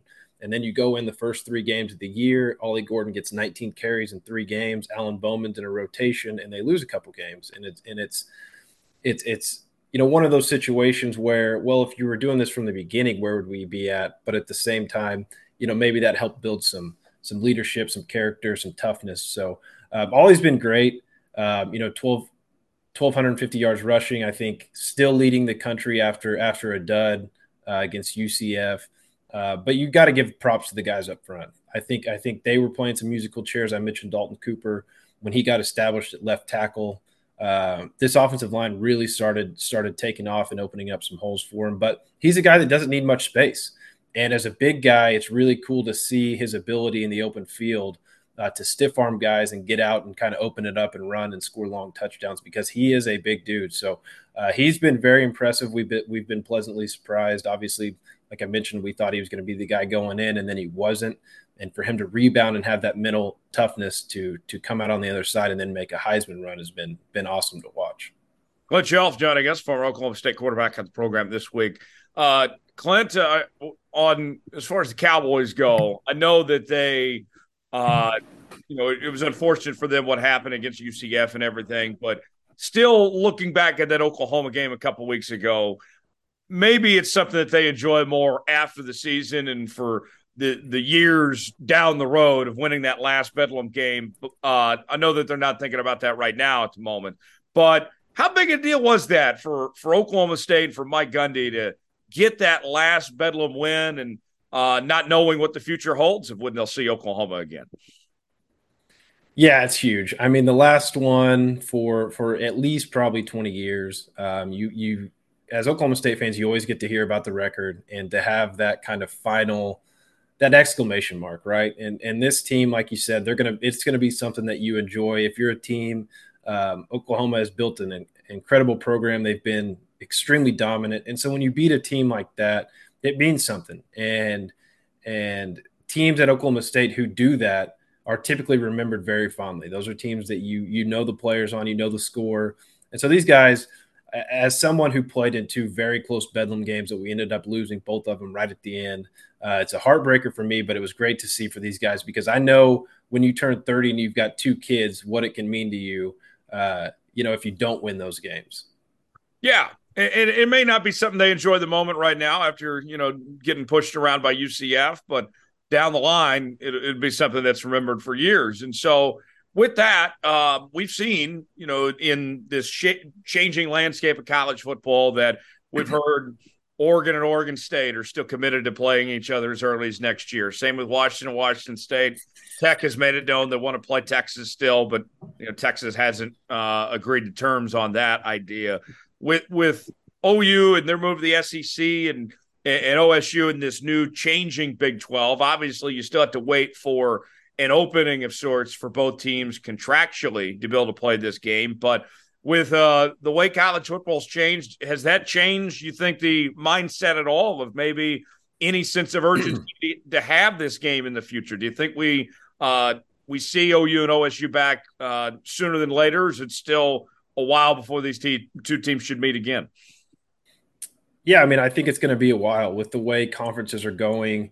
Uh, you don't want to add and a Power Five out of conference game. When you're playing that many conference games, you put yourself at a disadvantage. I mean, that's just the number. Instead of playing, you know, a, a team like we can use stay in state and use a team like Tulsa, instead of playing Tulsa and and fill that with a game like OU for Oklahoma State, that makes your life more difficult to get to where you want to be. If you if you want to try to get to the 12 team playoff, if that's your end goal, then that is not that that's shooting yourself in the foot. And and so I think it really has to revolve around what's smart for the university, what's smart for for the football program.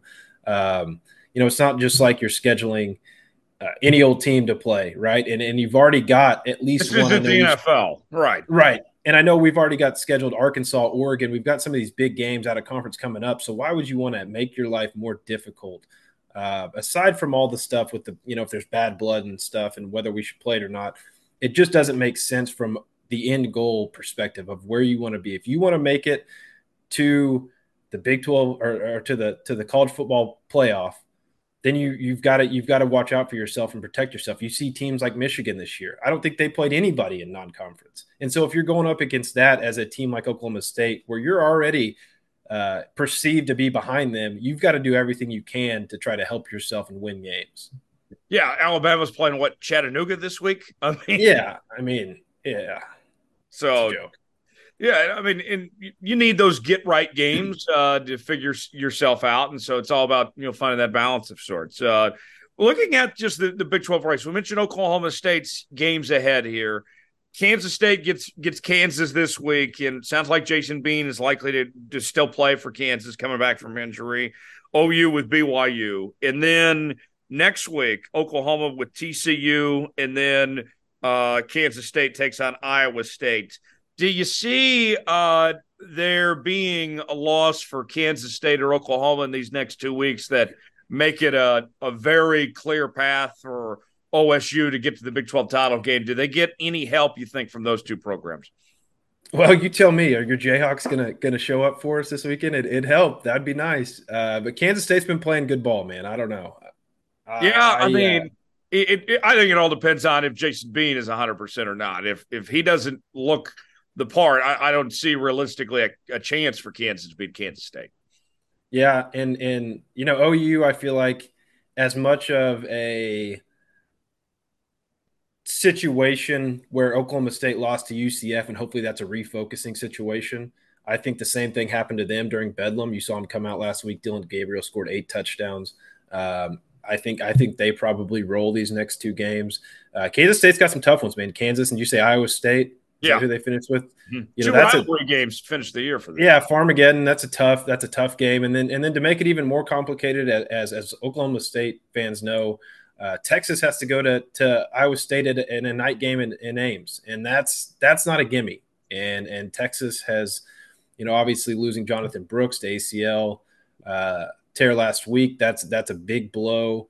Uh, so you don't take those games for granted, and that would just muddy the waters even further, right? So uh, it would be nice if your Jayhawks would would uh, would help us out a little bit, clear up the picture for the for the Cowboys. But at the end of the day, if what I saw on Saturday from Oklahoma State repeats itself, then we'll be out of the picture anyways because we will lose one of the next two games. So they've got they've got to take care of their own business before any of that other stuff even matters. You mentioned the the, the Texas situation with him losing Jonathan Brooks. Let, let me ask you about that and just for, for that situation for a moment here. You mentioned Iowa State and then a rivalry game against Texas Tech. Texas Tech's playing better football as of late. That's their that's their bedlam. You know, that's their biggest game in a long time. They don't know when they're playing UT again and been hyping that up all season long. Texas hasn't played their best as of late. Could we see the Horns drop one uh, in these next couple weeks? And they're playing for more than just uh, a Big 12 title. They're still right in the thick of the college football playoff hunt. Oh, I think absolutely. I think it's an absolute possibility. I mentioned going up to Ames and how difficult that is. We found that out in 2011. Uh, it's a tough place to play. Iowa State has got a very good defense, as they usually do. I've I've been very impressed with their their young quarterback Rocco Becht. He's he's been able to to make a lot of plays and they can run the football. So it's a tough matchup. And then you mentioned it that Texas Tech game and and into the preseason on our podcast, I thought Texas Tech and Kansas State were probably going to be two of the better teams in the conference. I thought they were going to be up there with OU and Texas, the top four teams. We didn't see that from Texas Tech. They had a tough a tough non-conference schedule earlier that we talked about going up to Wyoming and then playing Oregon, who I think is one of the best teams in the country. Uh, then they've had some some issues at quarterback. But you're right. This is a huge game for Texas Tech. They're going to approach it with the same mentality that we did uh, uh, against OU and Bedlam. It's going to be a huge game. We know the preseason remarks from your mark where he was there and he said, "I hope you know, hope I'm handing you the trophy over Texas in week whatever." So uh, that's going to be a very a very uh, charged atmosphere, and and I could absolutely see Texas dropping one of those two games. Well, and you know, with Texas, it's interesting because we mentioned they're not playing the best football right now. Their final stretch with Iowa State, uh, you know, Texas Tech, and then the Big 12 title game.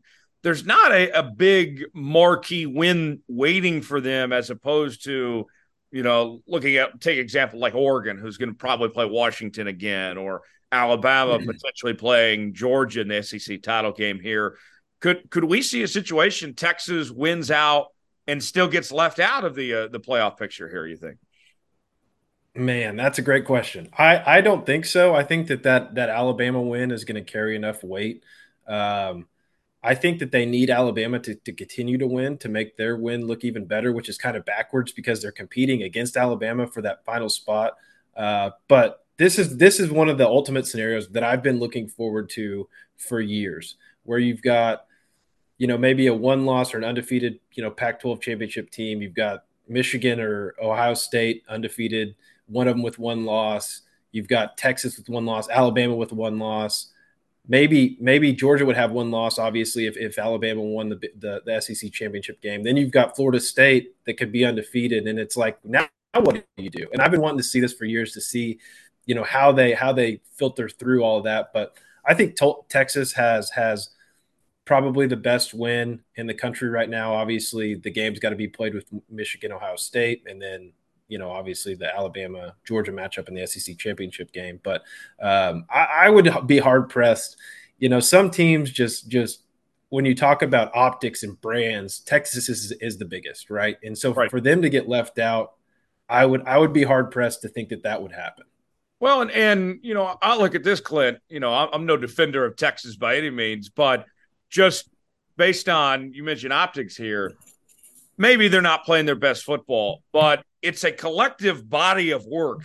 Just because that game against Alabama was in September shouldn't change anything. Maybe sure Alabama's playing great football as of late, but if that conversation to be had, we we can't ignore a 10 point win on the road like that. I mean, head to head still has to mean something. Why even play those non-conference games if you're not going to get credit for it?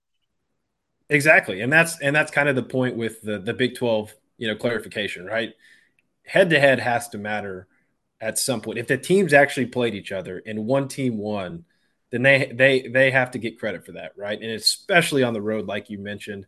Um, I think I think what what'll be interesting is the undefeated Florida State team. Do does the committee think that if Georgia loses in the SEC championship, are they fully out? Because their loss is going to be against a very hot Alabama team and they've won 30 games in a row, whatever it's going to be. So I think I think whoever wins in the Pac-12, I think Oregon is a really dominant team. I think if they match up against Washington again, I think they win that game. Um, and then whatever happens, I, who knows what's going to happen with with the Big Ten and in, in, Michigan with with the sign stealing and all the distractions they're going through. So. Um, I don't know. It, it's going to be interesting. I, I'm like you. I think that the Texas win should carry the most weight uh, so far in in the discussions of, of who should be in. Glenn, uh, let me ask you about the new Big Twelve. Uh, the new members that are coming in, the uh, the four corner schools from the Pac-12. We've already seen the opponents listed, the uh, matrix for the next few years. What's uh what's your takeaways on just what the Big Twelve is about to become and uh, the, the the schedule ahead? Uh, what's what's kind of your thoughts there? Yeah, I'm I'm super excited. You know, getting a, a, personality like Deion Sanders into the conference is is obviously huge. Uh, the, the the conferences have become about who can get the most eyeballs, right? And that's a guy that draws a lot of eyeballs. Arizona, there's been a little bit of a resurgence there. Uh, they, have they've, they've certainly been playing a lot of good football. They switched quarterbacks to the, the freshman. I'm, I'm, blanking on his name. Arizona State's trying to build something with Kenny Dillingham. We saw them earlier in the year. Uh, they'll be a team that's on the rebound. And then you've got Utah, who um, you know, is, is probably going to try to come in and establish that dominance. I think they're the team that thinks, okay, we can we can establish ourselves as the new OU or the new new Texas, right?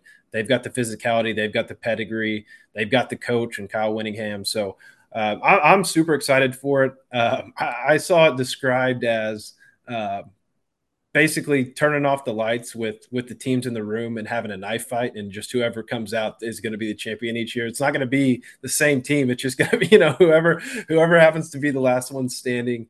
Uh, and I, I, think that's great. I think what you're going to see and I, have started to see it i saw a, a tweet about uh, some message board comments from teams like you know not the big name teams of the other conferences but they're going to be at such a, such a disadvantage. It's interesting to me. I saw this comment. It was from a Minnesota fan. And it's like, this has just become an arms race. And we are in a conference. Yeah, we get a lot of money, but we still can't compete with, you know, Michigan, Penn State, Ohio State. And it's like, how much fun would it be for us if we were in the Big 12 and we got to, you know, be a part of that knife fight and have a chance equal resources, competing against teams that are more on our levels. So I'll be interested to see if that sentiment grows. But I'm I'm super excited for the teams that we have coming into the Big Twelve.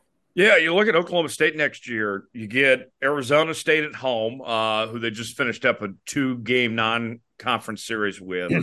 Utah at home, Tech at home, West Virginia at home, road games at BYU, Baylor, Colorado, TCU, and K State that that's a tough draw that Oklahoma State ended up getting for for 2024 of their uh, first slate in the uh, the new Big 12 here. I mean, that's I, I'll be honest here; those nine games, none of that looks easy. I mean, even Arizona State, credit Kenny Dillingham, they played a lot better football as of late. There, I, I imagine they're going to take another step forward there next year.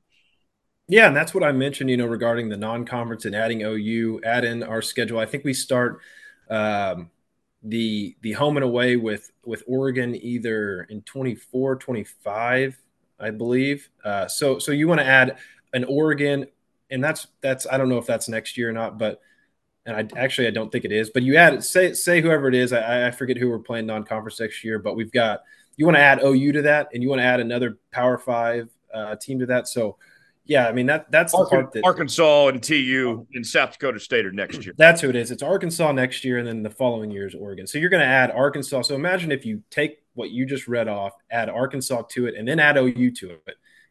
I mean that's that's a schedule that you're lucky, you know, to get above 500 on if you have a if you have a you know an okay team you've got to have a great team to get through that but um, i'm very excited for for utah coming into town obviously getting to travel to new places to to byu to colorado you know colorado was a school that uh, i just missed we had we had they had just left the conference right before I got there, so I never got to travel up there and and and, and go to Boulder and see the campus and stuff. So um, I think all that stuff is really great for the fans, being able to travel and see these new new schools and new places.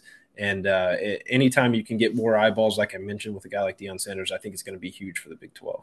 Well, you know, I know that one concern, uh, not just with Oklahoma State, but really just this new league as a whole, is there's not a, a ton of rivalries necessarily. With a lot of uh, you know, this league being made of a shotgun marriage of sorts.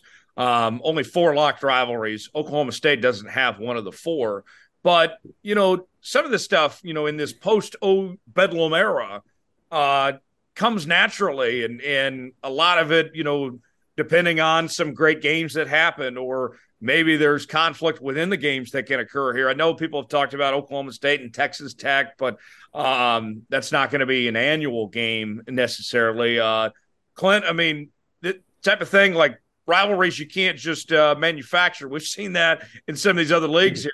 I, I, I think for Oklahoma State and others, some of this stuff's just going to happen over time. Uh, something will develop here. Uh, absolutely. You know, I was I was very shocked to see that that Oklahoma State didn't have a protected game against Texas Tech. One, I feel like the similarities between the schools we've we've had some some great battles uh, within the last 15 years. Um, I, I, was shocked to see that, and and also maybe even in that similar vein with Kansas State, two ag schools, Kansas, Oklahoma, obviously, you know, share a border, a lot of fans right on the border between both schools that are in the agricultural side of things. So, um, yeah, I was shocked to see that. I think, like like you mentioned, things will will develop naturally. I felt like for years we had a, a, a really a really good rivalry with Baylor, um, and and that's kind of gone to the way wayside a little bit. Um, so those things pop up, and it's fun to see. You know, new things emerge. I, I, I was really shocked to see that Kansas State, Iowa State wasn't protected as, as I think the longest yeah. running game in, in, in college football. So, um, yeah, you know, it's, it's sad to lose some of those things, but like you mentioned, some stuff's going to happen on the field and, and some stuff will happen, you know, with, with, with the personalities that are leading some of these teams, you know, it just takes one or two things being said and then it becomes a huge game. So uh, I'm looking forward to kind of the, you know, the chaos of all of it. Yeah. I mean, only takes a couple comments from, you know, coach prime, uh, right. or coach Gundy or, you know, any yeah. of them. Yeah. Right exactly. Um, last thing, and then, we'll end on this. Uh, you know, I think this year would have been. You, you, mentioned you love the chaos going on with the playoff. this year would have been a great year for this 12 team playoff. In you know the Big 12's case, you're always going to have a team there, but a little bit of wiggle room of some sorts. We have so many good programs now the the Utahs, Oklahoma States, Kansas States, Baylor's of the world. Um, the pressure to win this league kind of, I think, dies down a little bit because you could probably be a one loss or maybe even two loss Big 12 team in this new format and still have a decent chance of uh, making the playoff going forward here.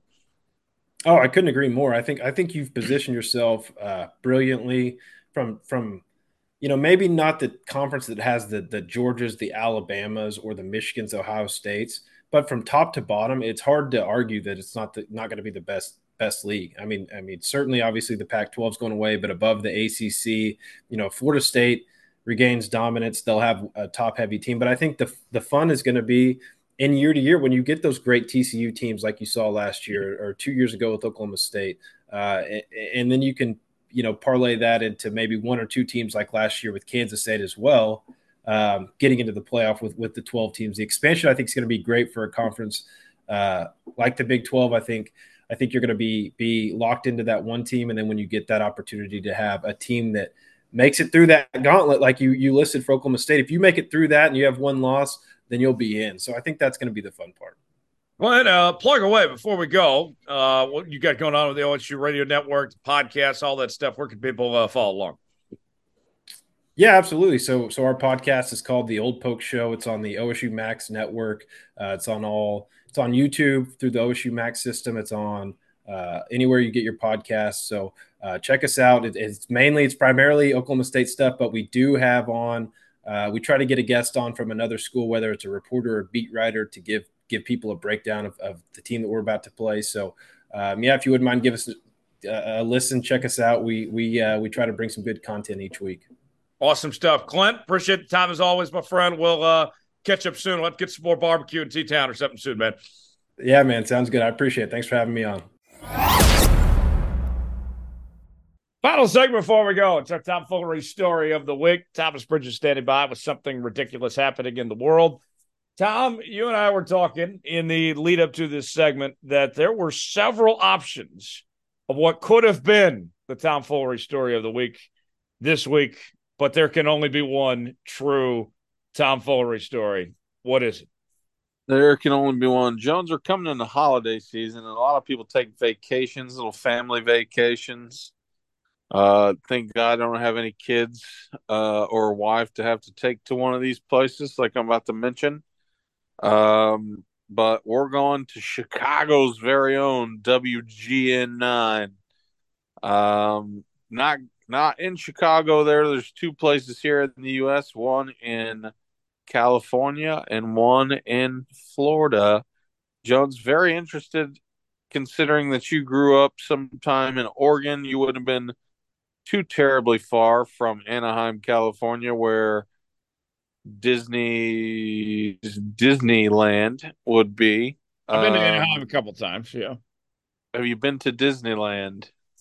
Um. So, as a broke college kid, uh, who I was just telling you actually earlier about a uh, infamous visit to uh, Anaheim uh, before the show. Actually, oh yeah, somebody I knew. It was on that trip actually that uh, my broke ass did not want to. Me and along with other college kids did not want to pay to go to Disney, so we hung out at downtown Disney outside the park there and just drank. You know, I mean that's that's that's definitely fair. I went as uh, the summer before I went into eighth grade, went to Universal there in Anaheim and Disney 69. Exactly. Universal and uh and Disneyland. I've not been to Disney World in Orlando.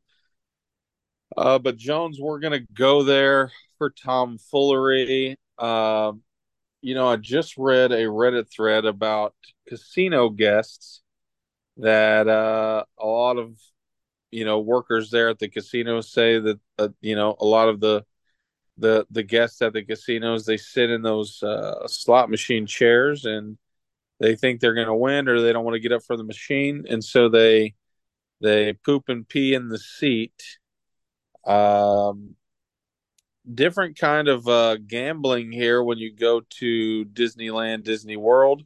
A lot of people, probably especially after COVID, are probably going. You're waiting in line for Space Mountain. Uh, you don't want to, if you need to go to the bathroom, you don't want to get out of line. Some of those lines can be super long. And Jones, that has to do with this. Uh, this is filed under weird news from, like I said, Chicago's very own WGN9. Disney guest poop while waiting in line for rides, ex employees say. Article goes Some Disney park fans have seemingly taken to say, when you gotta go, you gotta go to the extreme. A Disney park's urban legend claiming that park guests poop while standing in line for rides is apparently true, San Francisco Gate reported. Two former Disneyland custodial team workers, known as cast members, yeah, you could just see Mickey Mouse and Minnie Mouse cleaning up a turd. That'd be great. uh, you just see Donald Duck just bitching the whole time, cleaning up a turd that rolled out of someone's pant leg. Uh, wrote about the unsavory topic in their 2015 book, Cleaning the Kingdom Insider Tales of Keeping Walt Disney's Dream Spotless. In the chapter Disgusting Things, this is, sounds like a hell of a book.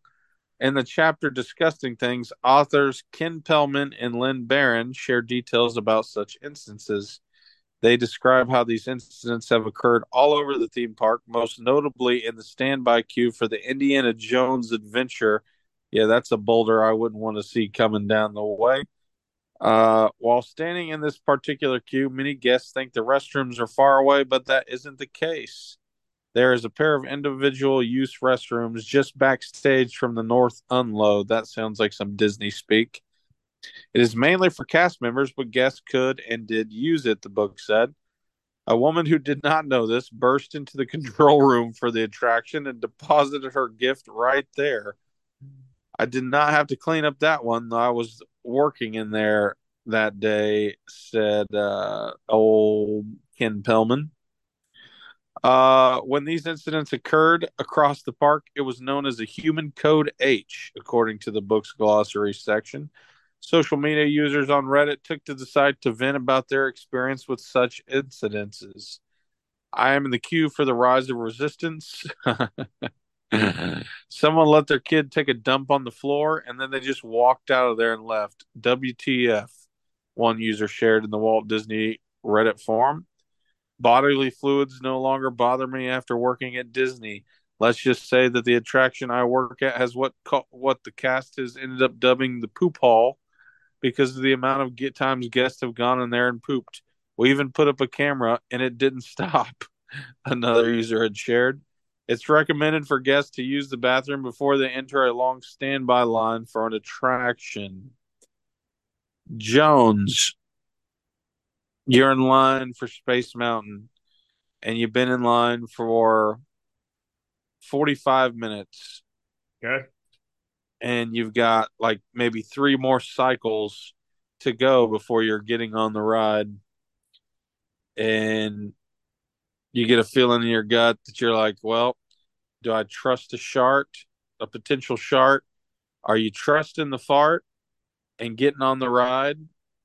Or are you giving up you know you're you've been waiting in line for 45 minutes. If you get out of line and go to the bathroom for a potential just fart you're going to have to go back to the end of the line and start back with maybe an hour wait.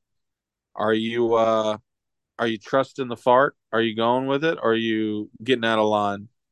You know i, I think tom this this comes down to confidence and experience and you know are you ready for the moment? When your name gets called can you can you be a big time player and make a big time play in a big time moment? And as an experienced pooper, um, I know when it's a fart and when it's a shit. And I, I got to tell you, I am one Tom. I uh, I never poop in a public setting. Uh, I will uh, go before I go to work, and I'll do it when I get home but I will not do that in public. And so I believe that I could trust my bladder to hold it in and to not have to have that problem and be okay and take care of things later on. Now, I'll say this I do drink a lot of water, so I do piss from time to time, probably more than I would like. I would, I would like to not have to get up and use the bathroom as much uh, in the middle of the night sometimes, but that's uh, that's by my own choice of, uh, of being good and drinking water. So I say all that to say I, I have confidence in myself that when you know when the ball when Mickey Mouse in this case passes me the ball, I, am ready to take that last shot. I'm holding it uh, to get on that ride. So you're getting on the you're getting on Space Mountain only to turn Space Mountain into Splash Mountain. yes, yes. You know, I think I don't think I would trust a fart. You know, when you when you get over thirty, like uh, us old people, Jones. Uh, to be fair, I've been thirty for over two years now just of turning 31. Uh, and I haven't had a shard incident. I don't, I can't remember the last shard incident to be honest. So I'm proud of myself. But, uh, you know, if I'm in a Disney park at my age, which let's be real, Jones, neither of us have kids. We don't have a wife or anything.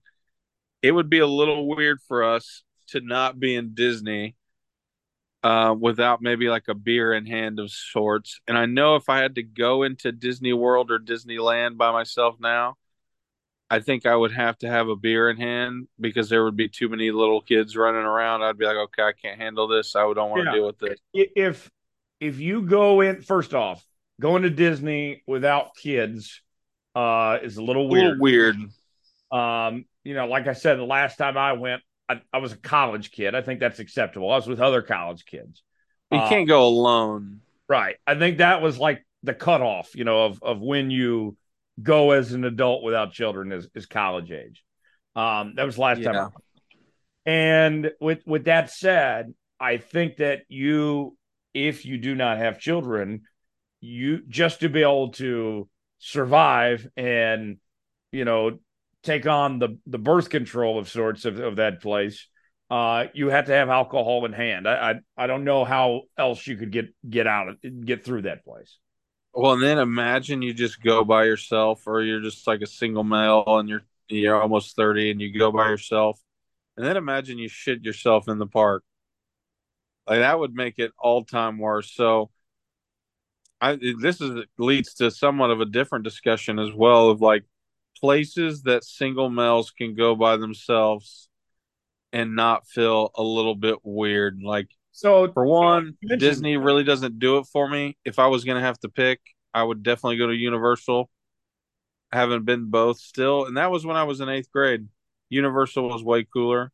So, um, and now you have like the Harry Potter stuff here's something that that I've had an issue with. Um, friend of the show, my one of my other co-hosts on this on the Studio Soapbox Network, Dominic Aragon, uh, on uh, Let's Go Racing, uh, a couple years ago for Christmas, he uh, he and his now wife at the time, being funny as like a gag gift of sorts, they gave me for Christmas a twenty five dollar Chuck E. Cheese gift card and to this day, I have not used said gift card because I, have been debating like when am I going to find an excuse to go to a Chuck E. Cheese and spend twenty five dollars? Well, the pizza's not even good. I, I haven't even had the pizza in years, but I know it's not good. And do I even want to eat the pizza? Like, what have they done to the pizza there at the Chuck E. Cheese for the you know, nine dollar an hour employee. Yeah, yeah, you never know. And you know, now the Domino's has the emergency pizza. You don't even need to order it. I mean, okay. Chuck E. Cheese definitely doesn't deliver. What time does Chuck E. Cheese even stay? I gotta see that. I'm gonna say eight o'clock. Chuck E. Cheese closed. There's nowhere they're open later. And with twenty five dollars, like I think if I were to justify it, I might as well go all in. I need to go kick some kids' ass in skee ball. 11 a.m. to 9. Let's look at the Dallas hours. Maybe you can go this weekend. Um, See, like that Jones, and then what I hate. So the one on Montfort Street or Westmoreland Road. Westmoreland Road looks like it's probably closer to you. 11 a.m. to 9 p.m. You could go and spend your $25, but that's another thing too. Like you can't go like if it's the last ride of the day and I'm there and I gotta pee and I'm like, okay, I'm in line and I haven't ridden Space Mountain yet for the day, and it's the last ride before I go, and I gotta pee real bad, and it's a 50-50 if I get a little if I pee a little bit or not, and I'm leaving the next morning, not coming back there. I'm probably getting on Space Mountain and holding it for dear life. Uh, and if it happens, it happens. But another weird thing though about it, like, do you feel like that that uh, you know, single men just in general, if you're not with anybody, and you wanted, let's say, if you were on a trip by yourself, and you wanted to go, let's say, if you went to San Diego, world renowned zoo, would you feel weird going by yourself? Yes.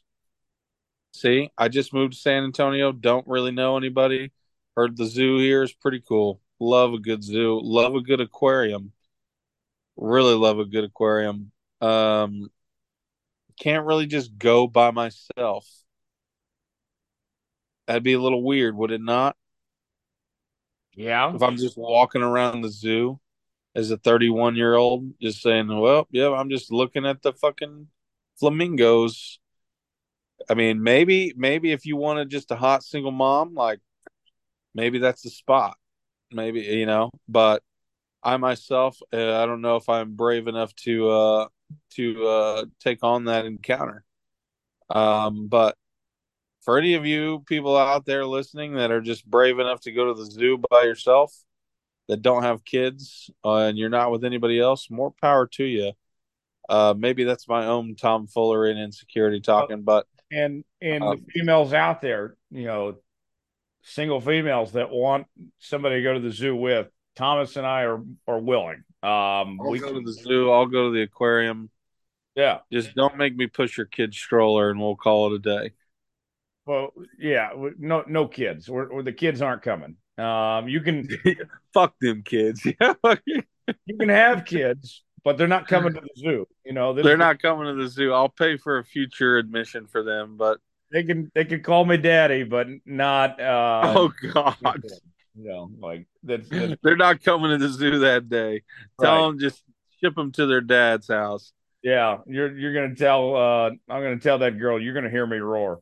Um yeah. Oh my god, put uh, you you'd be the guy that jump in. You'd be the next uh, Harambe incident. you know, real quick, as far as like holding it in, uh Tom, I have a a standard when you know me, I, I love a good road trip. Uh for me, I'm very efficient with the stops I make. I feel like every if if I have to pull over to piss, get food or gas within a 4-hour stretch, I'm wasting time. Like it's got to be 4 hours between using the bathroom, getting food or using the ba- or or getting gas. Like the, the no if it's less than that, then we're behind schedule. Like we're wasting time. Hundred percent, I'm with you. Uh, take for example my last trip back and forth to uh, Oklahoma and San, San Antonio. I didn't get gas on the way out of San Antonio. I left with like a half tank or whatever. I stopped in Waco and got gas, and I peed on the way to Stillwater for the Bedlam game.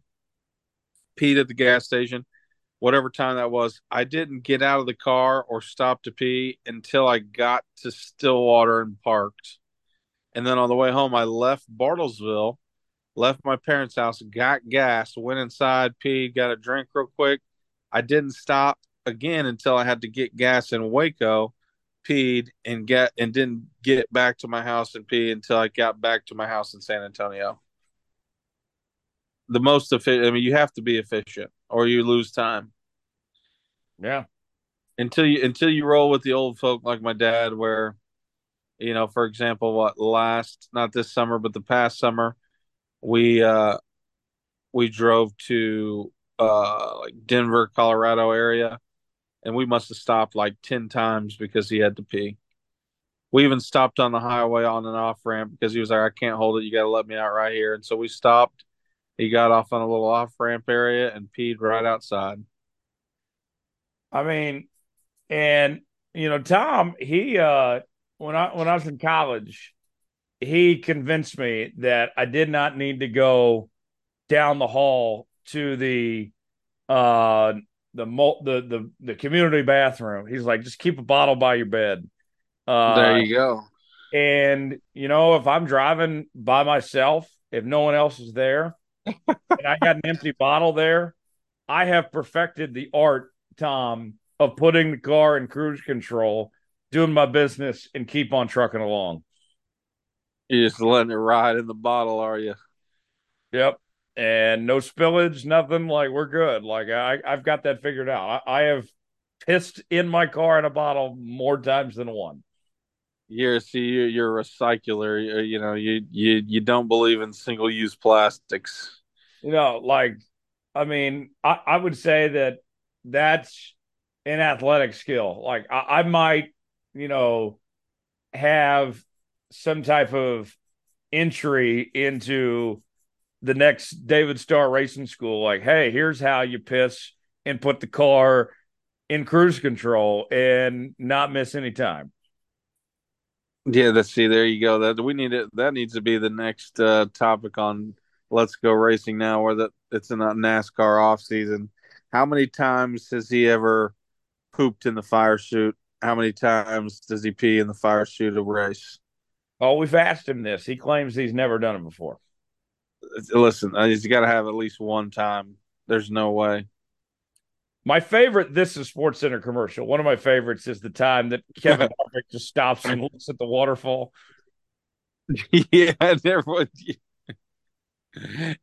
and then just is kind of like ah, and then keeps walking. He, he, he tells the guys he's like, "I'm gonna need a minute here. Hold on, guys," and he's just stopping and looking at it. You know, yeah, yeah. If you ever see a kid that's swimming a bunch in a pool and then just all of a sudden stops and gets quiet, get out of the pool. Now that Kevin Harvick's moving to the booth next year, that now that he's retired, I wonder if he's going to be like, "Yeah, guys, I, I, I don't need to go to the bathroom during the broadcast. Like I'm I'm good right here. I'm good." He just stops talking for a second mid sentence. he's like, "Yeah, Clint Bowyer, what do you think, man?" Yeah. Zones out, comes back to, and he's like, "All right, sorry guys." Right. what a what a every that's why I love the the Tom Foolery is not in the story. It's it's really at the end on how we got there. It's kind of like the the saying, uh, you know, maybe it wasn't the story long all along. It was the friends we made along the way. Yeah, yeah. That's it's the topics we get to along the way before we end the show that really make Tom Foolery. I would I would have not thought about talking about pissing myself uh you know, anywhere else but Disney. Or or Kevin Harvick pissing himself. Like the fact we got to that point, you know. I mean, exactly. Uh, we always will find a way to put NASCAR in this show, by God. And never really actually talk about NASCAR either. Um, just the references, you know. Yeah. Um, with that said, what a what a what a fun show we had here today. Um, you know, I'm hearing a lot of people use the term out of pocket these days, Tom. Like we were out of pocket before that was even a term. That's what Tom Foolery has been from day one. Yeah, we we we're kind of like women's pants, no pockets. There was no pocket to even be out of pocket with with us. Yeah. Uh big thanks to Clint Chelf for joining us. Uh best of luck to his Cowboys uh in their Big 12 title race. Check him out on the uh, Oklahoma State Cowboy Radio Network. Um, and a big thanks to you, the listener, for joining us as well. Subscribe to the Jones Report. New episodes out each and every week. Spotify, Apple Podcasts, Google Podcasts, wherever you're listening to podcasts. Check us out there.